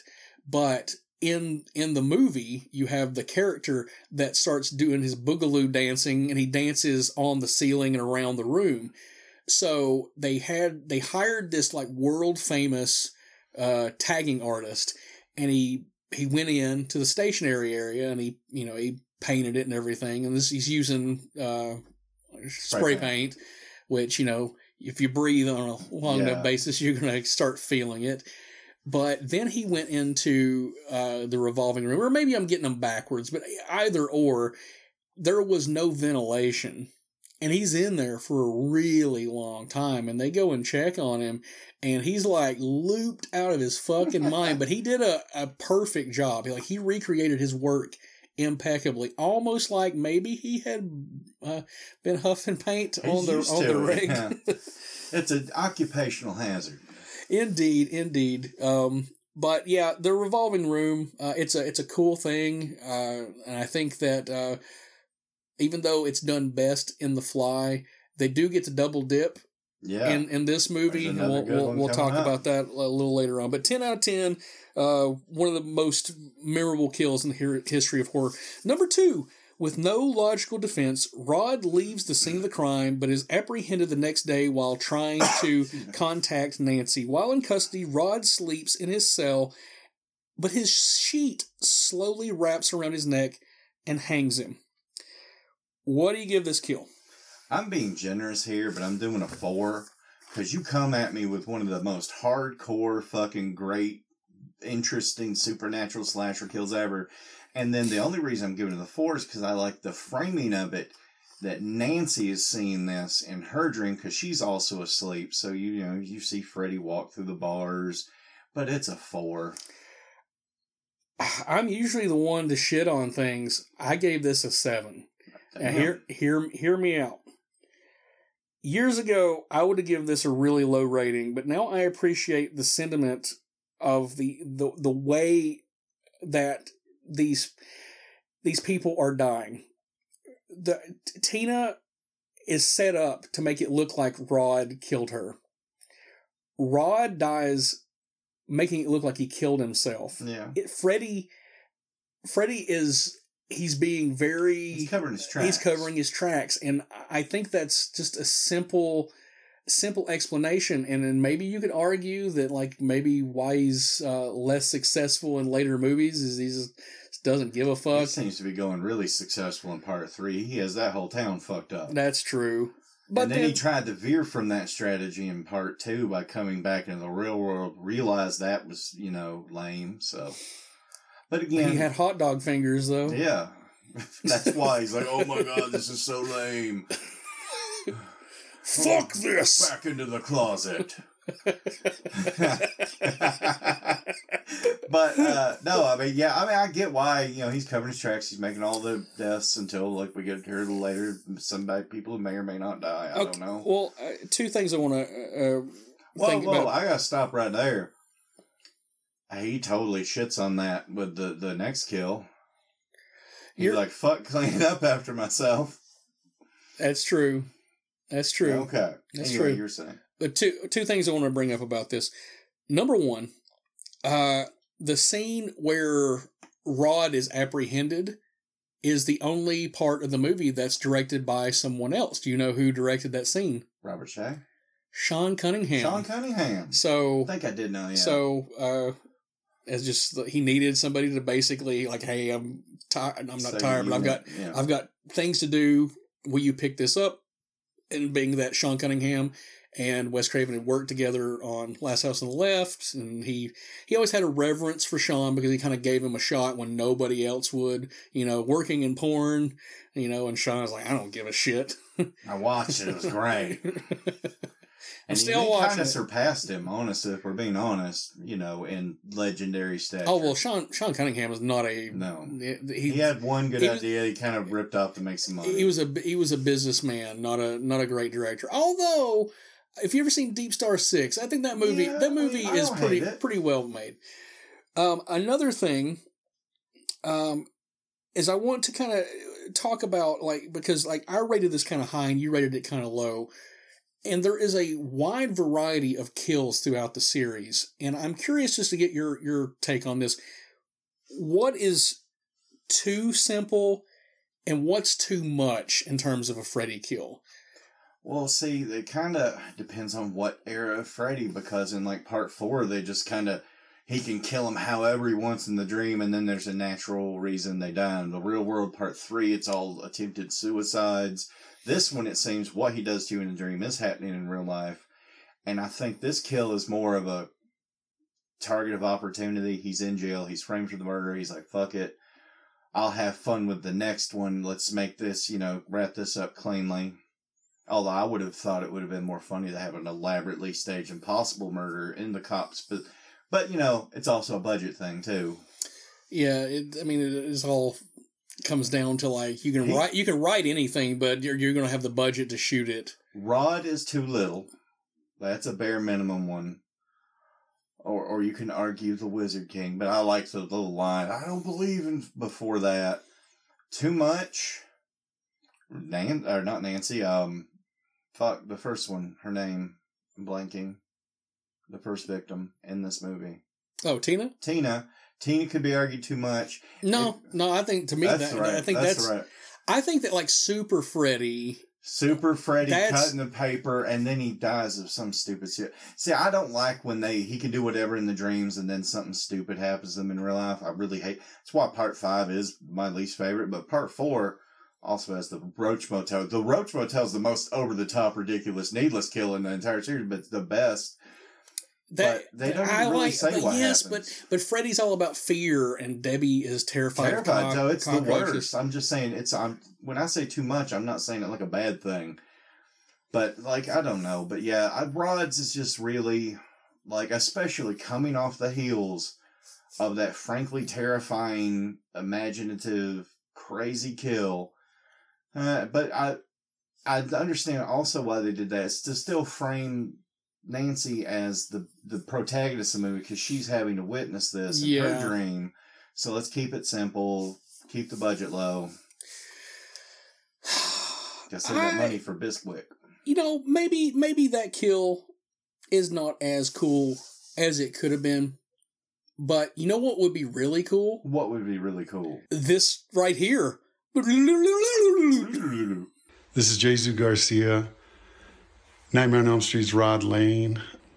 In 1982, I was born with the name of Jsu Garcia, not in 1982, but in 1982, you know, people would tell me stuff. So, you know, part of the whole race thing and everybody is the god of opinion. You got to be careful what you're listening to. I was a young man then and very affected by what people said. I needed approval, recognition. I went with Tom Fox. Not their fault, my fault. Tom Fox was my first credited TV series, episodic, and I think I had a Pepsi commercial. And I got my SAG card under Tom Fox, thank God. It was only like $400 back then. It must be thousands now. To be Taft-Hartley, that's a technical term, which is a precursor to getting it, and then you got to pay SAG membership. So I then went to acting class, the Loft Studio, and Bill Traylor, Peggy Fury, etc. Fantastic class. Got better at acting. And then I met a Svengali agent who was Michelle Pfeiffer's, Richard Gere, later Mel Gibson. And Richard was really exploding and breathless and officer and a gentleman, and I was hip pocketed, which means you haven't gotten a part yet. We can't really take you on, but let me send you out on stuff, kind of like, you know, off the record. Go show up at this place and audition. J.J. Harris was my second agent, which was Charlize Theron's agent. I came into his office. He goes, "You're going to be Nick Corey." At the time, I was studying with Vincent Chase, and he told me go to Vincent Chase, study. Then later, I would go to the Loft, and I learned the art of auditioning. There's acting, and then there's the art of auditioning. I loved it all, and I went. And he goes, "You're going to be Nick Corey. You'll be Italian. The last name ends with an I, Corri." I was like, "Okay, cool." My favorite actor is John Travolta at the time. Still is, actually. So I was doing a lot of him, my parents are Cuban. I was born in New York. I'm really an American actor by birth. I don't believe in race. I think an actor is an exceptional creature and beast, one that shouldn't have any hang-ups. The thing about an actor is that we work so hard in getting to know who we are, be who we are, and then jump into the characters that are racist or deal with their little problems. It does, studying a character forces you to evaluate your own race issues or whatever that is. I didn't have any, nor did I allow anyone to put it on me. I could fake it. Sometimes people judge the name. That was the problem. So my agent was smart. He gave me an Italian name. There'll be no stigma on that. Because at the time, the big movie star was Ricardo Montalban. There was not an Andy Garcia yet. There wasn't a Benicio del Toro yet. Although we kind of started together. Because we all seemed to do Miami Vice around the same time. Not Andy. I know Benicio did. Luis Guzman, all them guys, they all popped up from, there were great shows like Miami Vice that gave many minorities work. I hate using that word. we should be actors. That's the way I look at it. So that was how I did name changes. And then I hooked up with a good friend, my spiritual teacher, John Roger. I didn't want to be Nick Corey as I found out more about myself. I really just want to be able to face the music with my real name, which is Jsu Garcia. And it wasn't so much race-oriented. It was like I was kind of embarrassed to have the name of Jesus, like Jesus Christ. And then I'm okay with it now. And then he said, well, let's shorten it. Let's give you a better...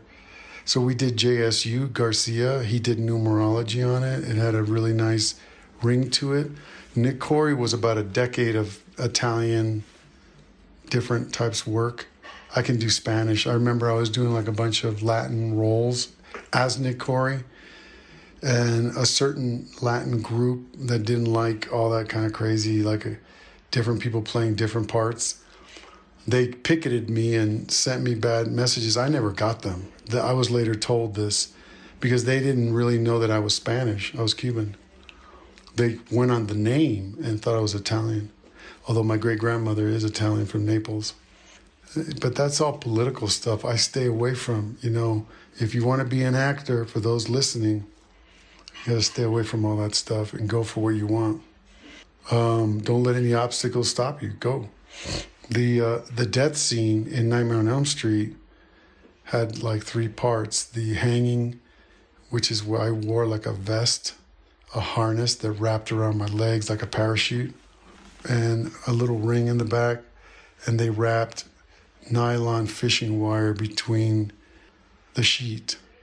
The jail cell, before I die, I cry and I tell Heather I'm emotional. That was the best scene and more realistic to me and more authentic, I would say. The other stuff is I'm kind of like trying to find the character in myself. Johnny's the quiet guy and I'm the big, like Italian, kind of big mouth bully.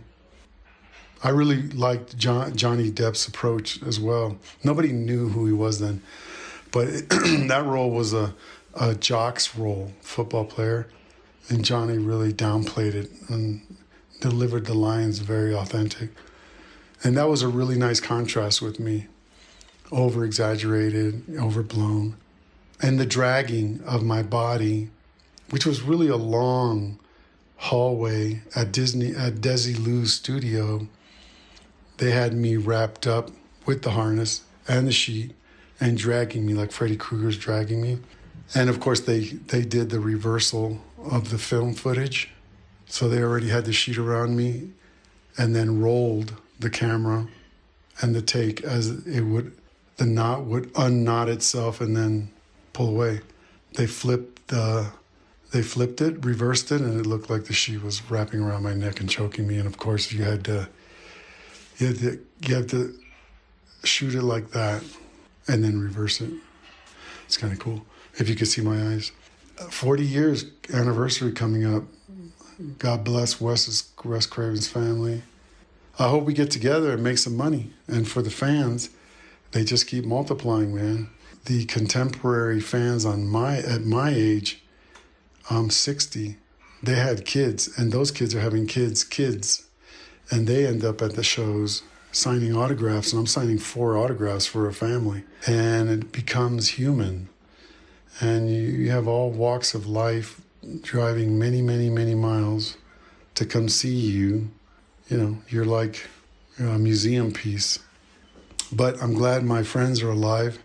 Robert, Heather, Amanda, all those folks that were not all the Nightmare on Elm Street. I hope we all make tons of money. Because that's what I want to tell the fans. Reality down here is I'm not so much about getting famous. I am about meeting people, working and paying bills and making my life work and function. And on a basic level, you guys, my fans, Nightmare on Elm Street fans, I love the exchange of the law of giving and receiving. I love it. I get royalties. Because Nightmare on Elm Street fans keep watching the movie. It's a never-ending thing, and it's beautiful, and I love you guys. Bless you. Thank you so much, Jsu Garcia for sending in that audio. This is sort of a last minute thing, and he went above and beyond. I always thought it was cool as a kid that his last name was Lane. Yeah. That's just not a name you heard very often in movies. So I've always had a somewhat of a kinship with him. And you make jungle love, too. So. I do. I've seen women get drunk across the ceiling, and I ran away from that responsibility, just like he does. As you should. All right. Number 3, Glenn, in an effort to stay awake till midnight. He and Nancy can execute the plan to bring Freddy out of the dreams into the real world. Well, of course, he falls asleep on his bed. As he slumbers, Freddy's arms eject through the mattress and pulls Glenn inside. What follows is a gravity-defying blood geyser to end all gravity-defying blood geysers. What do you give this kill? Let's get another 10 out of 10. It's iconic. I agree. So far, this movie is pretty much home runs. Yeah. I mean, everything is memorable. Like, even like, you could argue that Rod's kill is lesser. It still has a great implication on the characters and their motivations to stop this thing. The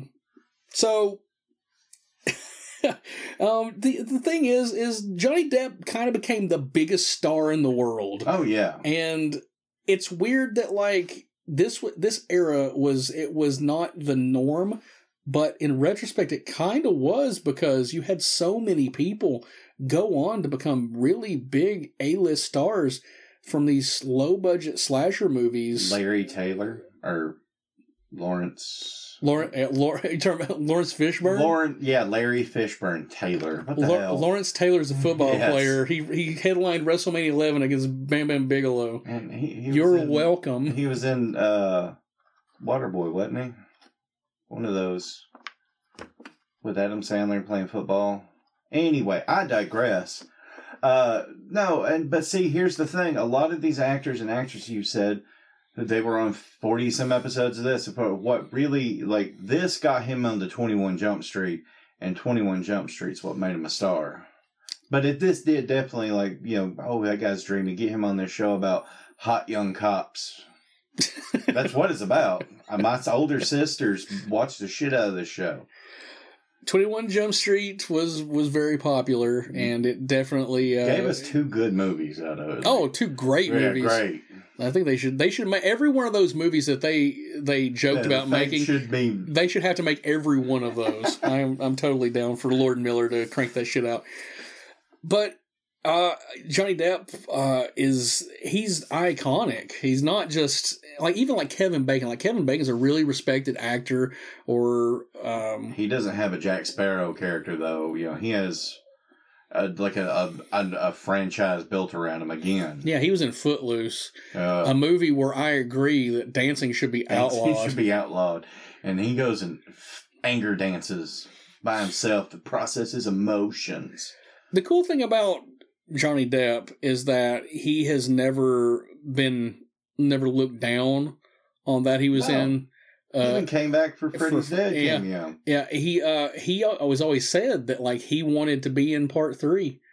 He wanted to have a cameo in part 3, which I don't know what sense that would have made, but he when she's dead and her spirit's leaving, Johnny Depp could come down from heaven and be like, "Come on, baby."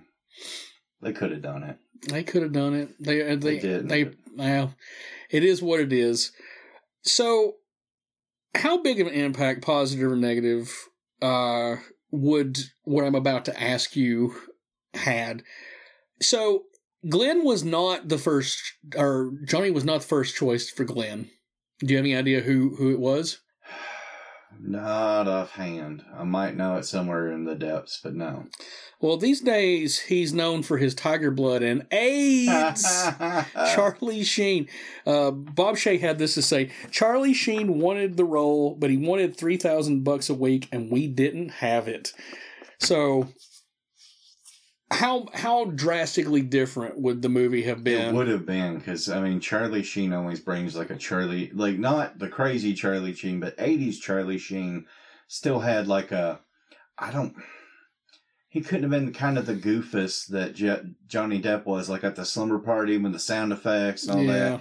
I don't think he it wouldn't have played right. They would have had to totally change it up. Even though, like, Johnny Depp, like, in real life is considered to be, like, the coolest guy in the room. Yeah, he really doesn't. It up. He doesn't play that at all in this movie. Like, he's rocking that awesome sports crop top in his bed with a TV. Watching, oh no, that's earlier. She's watching Evil Dead later. I'm getting my moments mixed up, but he's, yeah. I think Charlie Sheen is fantastic. I think he could have done perfectly fine, but the chemistry between Heather and Johnny, I think she probably would have been like, hey.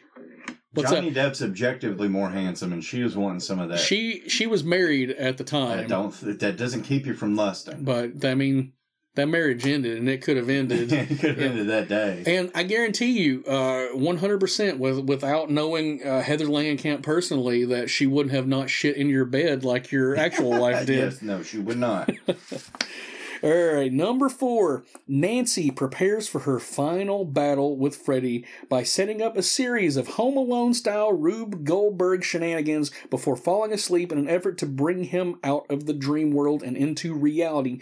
Nancy wanders to the basement of her house and finds a door that leads to Freddy's boiler room. Freddy gives chase, knocking Nancy from a platform somehow back to the lawn of her house. It's a dream. Go with it. As the alarm on her wristwatch goes off, Freddy lunges and grabs a hold, and they wake up in her bed. What follows is some Scooby-Doo level shenanigans with Freddy getting a glass coffee pot busted over his head. He gets popped in the chest with a booby-trapped sledgehammer, gets knocked over backwards down the stairs, trips over a wire that has... explodes an exploding floor lamp. He gets doused with gasoline and lit on fire. By the way, shout out to the stuntman who did that, because he falls. That was not in the script. Oh, shit. And he just kept going with it. So when he falls and gets back up and keeps going, he saved them. It's a trooper. Like thousands of dollars resetting to that. So big ups to him. However, Freddy turns lemons into lemonade while he's on fire and simply lays on Nancy's mother, which burns her to death. I think, but I'm not really sure, because her charred corpse like sinks into a blue smoky abyss. Like what? That? Yeah. What do you give this kill? I'm going to give it a 6.5 out of 10, because it's cool and the visuals are cool, but like, what the fuck? And I think this is the indicator that they're still in the dream. I agree. And that's why I'm only giving this a 5 out of 10. That's pretty close. To me, like, this whole series of events, which we'll talk about the booby traps in a second, but like the shot of the corpse going into the bed, like, it's very, very cinematic. The blue smoke and the light, it actually kind of feels like something out of Ghostbusters. Yeah. So I really dig that. But it also makes no fucking sense, because you went to great lengths to get Freddy into the real world, but he's still acting on... Well, that's to show you that what's going on is in the dream. She never woke up. She never... Like, that's always what...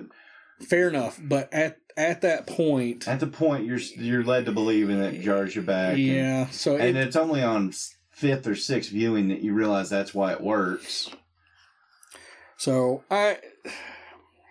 there's a lot to unpack here. Let's talk about Ronnie Blakely really quickly. Golden Globe winner and Oscar nominee Ronnie Blakely plays Nancy's mother, the alcoholic who is bedridden and boozed up for the majority of the movie. Well, I mean, that's one element that the cutout dead sister thing might have informed her character better.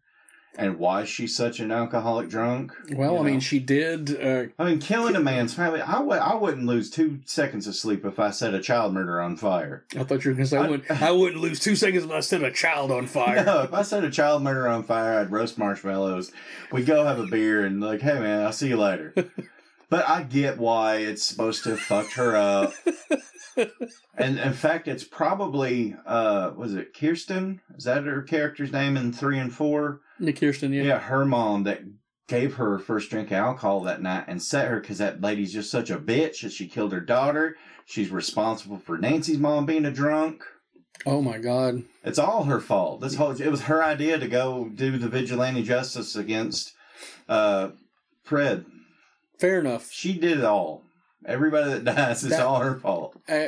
Shout out to our buddy Blake Best. We need you to write a Freddy Krueger prequel novel that just deals with suburban housewives day drinking and the fallout of their families. Inadvertently causing all of the series of events and all. It's just short vignettes of how she fucks up everybody's life in all the sequels. Beautiful. We need that to happen. Ronnie, her big claim to fame is that she was in the movie Nashville in 1976, and that's where she got her Golden Globe and her Oscar nod. You can't hear it, but I'm making jack-off motions. Fuck that movie. I had family that liked that, and it's just, it's not my thing, and it's so boring. It's not my thing either. I always thought it was cool that, like, we had a movie made about a town. It's not a movie that I enjoy.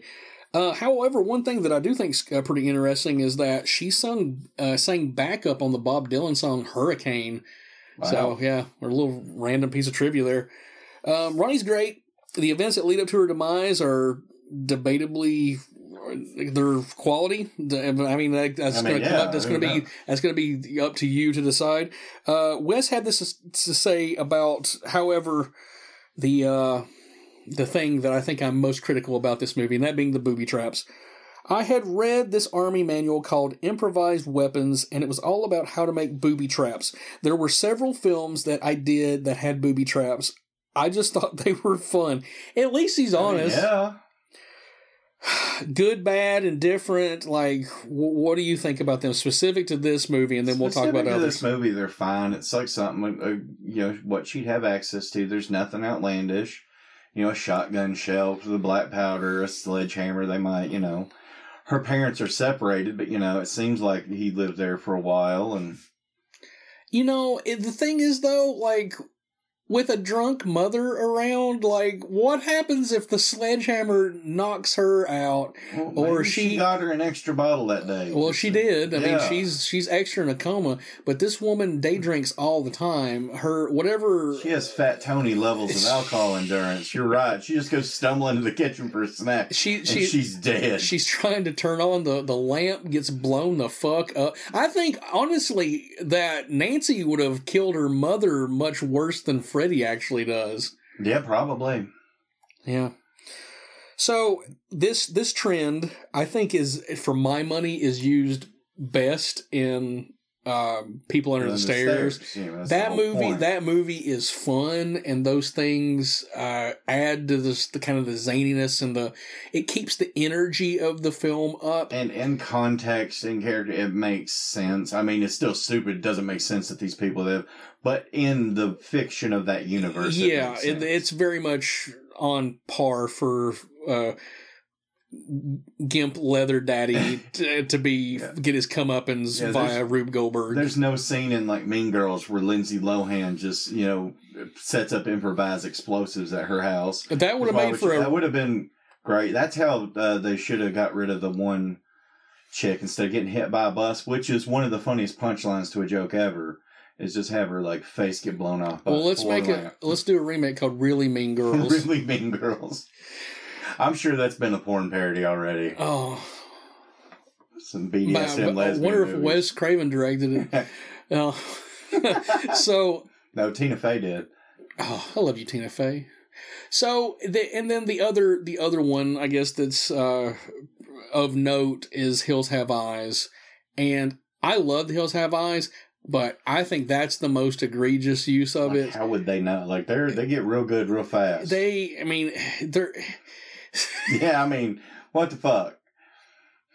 At the very least, in Nightmare on Elm Street, she has a book and she has time to kind of prepare for this. Maybe they're just rising to the pressure. Maybe they're really good under pressure. Rise to the pressure of a rival. There's no survivor. That was guts, and that man, after he escaped, went on to form the band, Survivor? Survivor. And that makes sense. Eye of the Tiger. Yeah. It's about the events of shit. Anyway. So stupid. I still say that this is I saw Nightmare on Elm Street in the theater pretty recently at Central Cinema. It was an awesome experience. I think this is actually the first time I'd ever saw part one in the theater. Packed house.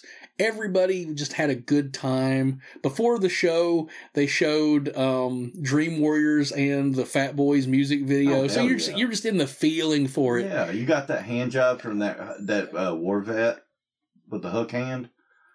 Well, I wasn't supposed to say that on mic. I'm sorry. That was a different movie. That's when I went and saw. That was Love Actually. I was going to say Glory. Oh, okay. Nothing gets a. Brings out the war vet, amputee war vet. Oh, God. But everybody was super into it. And then when that shit started happening, people were enjoying it. But there were genuine moments of suspense where people were really into the story. But as soon as the fucking booby trap started happening, it was like, laughter. Yeah, he blows up. So, and maybe that might have been intentional. It's a cathartic release. It's her getting the upper hand. It's helping you release that tension a little bit. Maybe so. I don't know. I just feel that it's the one thing that negatively dates the movie. Yeah. And maybe if Wes Craven had not done that same thing in other movies, I would be more agreeable towards whatever. Let's get a Ouija board. Well, he can't do shit now because he's dead. He's making porn in Valhalla with Mae West and Brittany Murphy. Oh, yeah. That's hot. Poop porn. So it all comes back around. It all comes back around to a joke they'll never get to see. Okay, fuck. We're coming to the end. I'm coming so hard. Number 5. Nancy bravely turns her back on her bed as Freddy claws his way through the sheets. That's another infamous piece of filmmaking. Just that shot of him clawing his way through. To me, that's the iconic Freddy shot of this movie, with the exception of the splayed arms. Yeah. Well, no, there's also the great he pressing through the wall. We didn't really talk about that because it's not a kill scene, but he's just hovering above Nancy. I had that in my notes to talk about just odds and ends. But let's talk about that right now before we get into this kill, because I work in a year-round haunted house.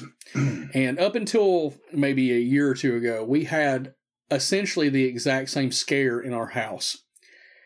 All it is a piece of spandex, lycra material stretched over a window, pulled so tightly that when you film it, it looks like a wall. And then you can press through it, and it's a cheap, easily obtainable piece of filmmaking. Yes, I know what you're. And then the remake. That's the biggest flaw in the entire remake, besides the teenage cast. Even great actresses like Rooney Mara just being useless wooden boards. That even that. I even thought in my head when I saw that, I'm like, man, I feel Brandon. Fuck CGI. It's one of those things. It's like at that point, it's worse. It's so much worse. Just because you have CGI at your disposal doesn't mean that it should be used. No, use it to do like they did. They highlighted they made Freddy more like a real burn victim and had green screened out parts that a living actor couldn't do. Holes in the throat and shit like that. That's good use of CGI. No, I still don't like the makeup in that movie. But if you're going to use it, I get why you'd use it there. But this movie utilized its budget in the best ways possible. So Nancy has her back to Freddy, and with a declaration that she is no longer afraid of him.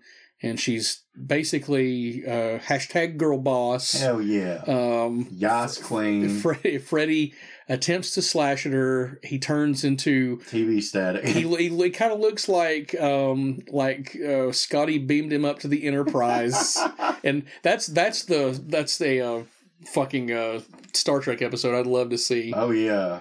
Can't go to sleep, Spock. There's A man of my dreams. That's illogical, Captain. It's great. I have a whole bunch of red shirts just keep getting turned up.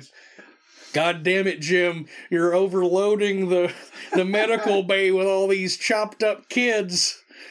I think somehow Freddy's DNA mixes with Tribble DNA, and it's a bunch of Freddy heads that are gooey. Oh, my God. Like Freddy Tribbles. Oh, my God. I need someone to make this. Fuck, Blake, I need you to write another story. Freddy Tribbles. Okay. What do you give Freddy's demise is not? One of the two times in the entire series it kind of makes sense. You can follow the thought process. You know, she takes away his power. Because everybody else he kills, you know, because even Rod talks about references kind of having nightmares. He's building up their fear. And as they've established in canon, it's the fear that gives him power and the souls. She takes it away. She's the last one left that he's fucked with so far. And she's like, you can't do shit. Fuck you. And then she does that suck it thing from like the 90s they did a lot. But she does the whole X. And then she fucking Megan the Stallion butt drops. That's the closing credits. It plays Wet Ass Pussy. Somebody needs to perfect AI and redo this scene, but with that ending. All right. I'll go ahead and I numerically rate it 5. I gave it a 6 out of 10, and this is why. On paper, this is powerfully poetic.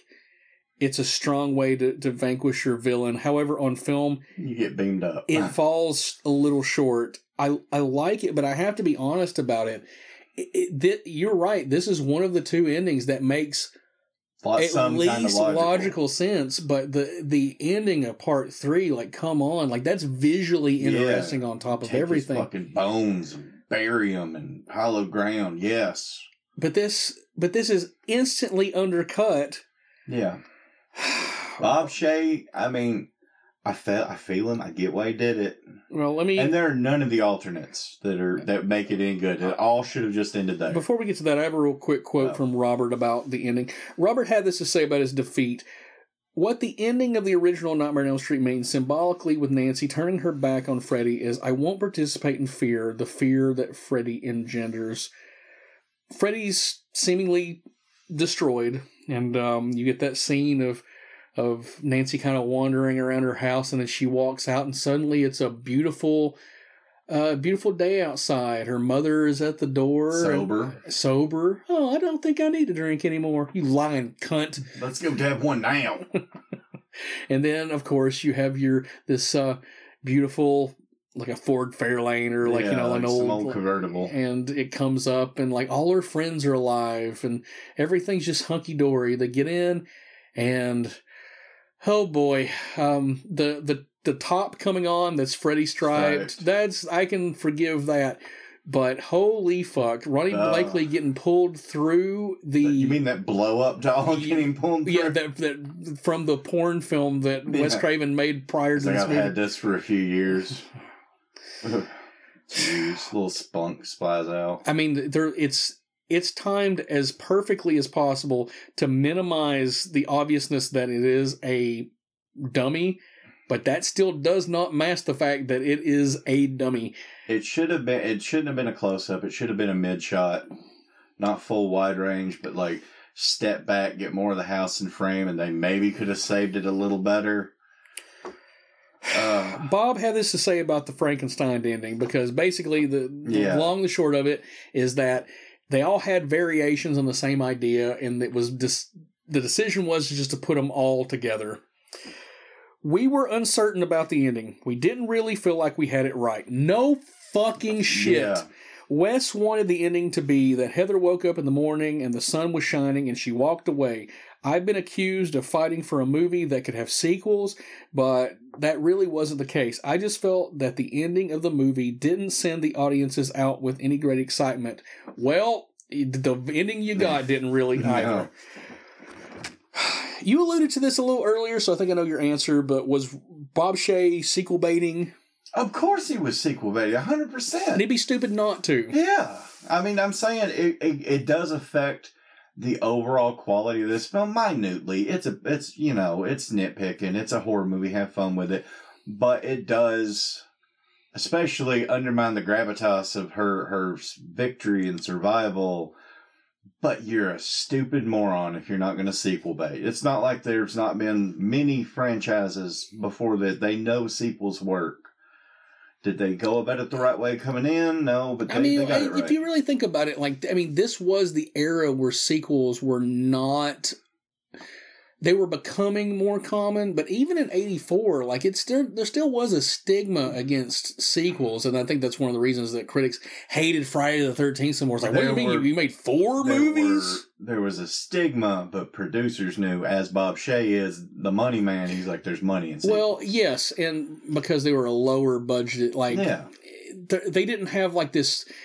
Like Paramount hated making those movies because they fancied themselves. We're real. We made Raiders of the Lost Ark and these other real movies. And then you made Dial of Death. No, actually, was that Disney? It was Disney. Fuck you, Disney. Fuck. You can kill yourself, Disney. I don't advocate suicide for anybody else. You know, don't kill yourself. That's Fat Tony's stance, except Mickey Mouse and Travis Lassiter. You all can both kill yourself because you're a bunch of bitches. Also, getting pegged. Also, sorry, I've never met you. You might be a lovely person, but probably not, loser. But it's pretty well known that Walt Disney was a big piece of shit. Oh so, yeah, so he can. We'll dig him up to murder him. Well, his head is frozen. You if you go to that secret club at Disneyland and you say it's basically the equivalent. Bibbidi bobbidi boo. Is the password. I was going to say it's the equivalent of Hail Hydra, but but yeah, it's basically and probably something bibbidi bobbidi and something anti-Semitic about Jews. Yep, yeah, he was a wonderful human being. Fuck him too. Fuck Disney. Anyway, all right. So I want to talk really quickly.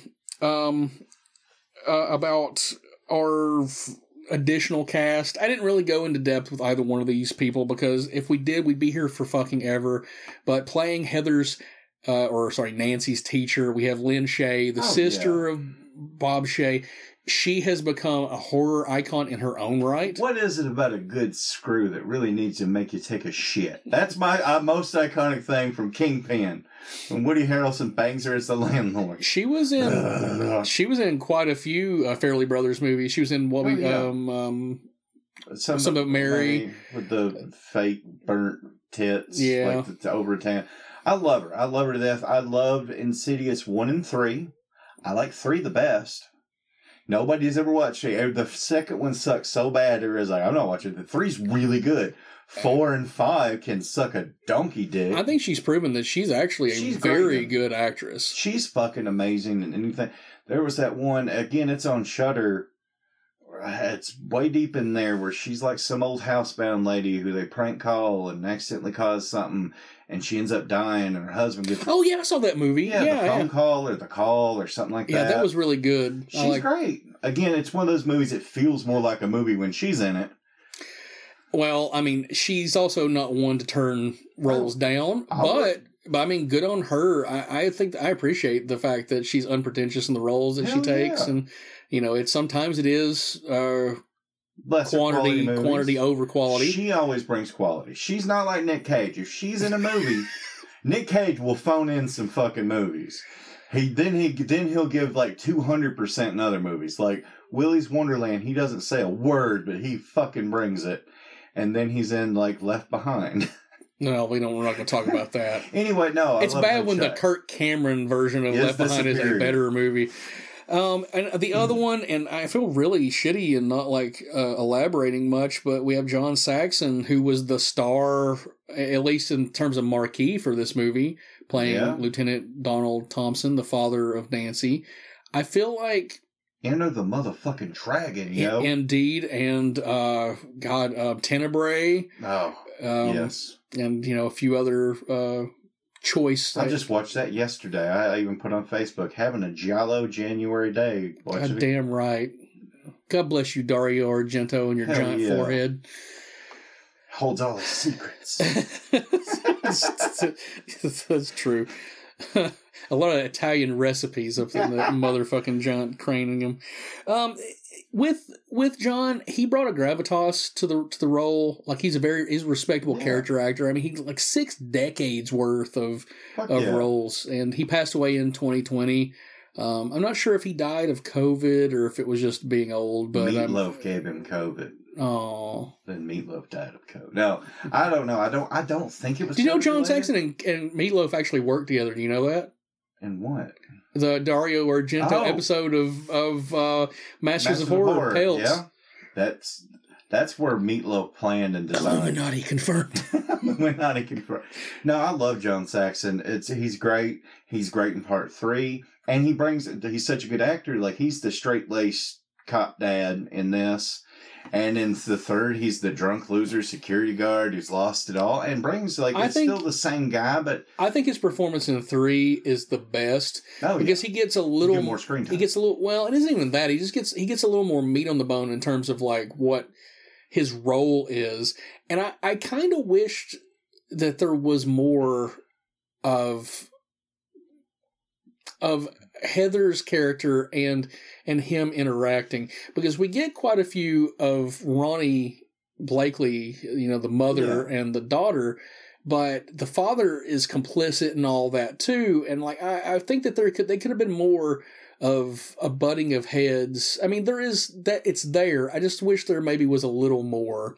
You could have tacked on, maybe 2 scenes, 3 4 minutes of. Not even like full, real short, 3 minutes extra footage. I mean, he's very utilitarian in his approach because he uses his daughter as bait to get a guy that he believes murdered her friend. Well, he doesn't let her. She sets up the situation. Well, no, they're following her on purpose because he. He's like, that's true. He's like, don't go to school. I'm going to school. Okay, I'm gonna have you followed because I know this dirtbag is gonna. And he's right. That scum, that bad boy with a leather jacket with premarital sex, who we love because he participated in our podcast. Yes, he did. I'm just saying the character. That's what the dad's gonna think. Fucking, all the only thing he's guilty of is being tough, having a kick-ass leather jacket, and fucking like a beast. Fuck like a beast. Yeah. All right. Before we close out, I just want to talk about some odds and ends of the movie. I always feel like it is as much of like I write these like huge. I know at one point these notes were like 19 pages, and I scaled it back to 15 because I am cognizant of the fact that you are sometimes endured to listen to these hours long episodes. You're welcome. But touch yourself to me. But I always feel like the best research, there's going to be things that fall between the cracks. So is there any things that strike you odd about the movie that that maybe we didn't discuss? Or well, we kind of brought it up, the Bisquick stairs, how Fred was his bully's name, and he ruined that name forever his fuck you. You actually, we've covered most everything that I could think of about in this movie. Well, there's one that I didn't talk about, and that's we have Roger Rabbit in the movie. Huh? In the sleep clinic. Charles Fleischer, a pre-Roger Rabbit, who's playing just a random doctor. And everybody's way too super fucking chill about a pet that is obviously not in the room, and her just waking up screaming from a nightmare, pulling a hat out. Everybody was day drinking. That's true. They all knew about Fred, so they were all just trying to drink to suppress the memories of their dead kids and their murder. And then there's probably bitch loves David Copperfield. He's starting to get big around then. He'd already done Terror Train. Let's drink Shiraz and forget our troubles. Sounds like a plan. That's how I want to live my life. Well, I feel like work at a sleep clinic day drunk. New year, new me. Let's make that happen. No, I'm too awesome. I'm the same me. You're welcome, people. All right, guys, that's going to close us up for this month. Till next time, the Rants from the Black Lodge podcast can be found on a multitude of platforms, including Spotify, Apple Podcasts. Go give us a sub if you haven't already. We greatly appreciate it. Follow us on social media at Rants Black Lodge. Don't forget to stop by our homepage at JuicyKrueger.com. And for the love of Cthulhu, go buy a sticker, a t-shirt, or a mug from our web store at RantArmy.com. For Fat Tony, this is Brandon A. Lane signing off. Till next time, Rant Army, keep marching.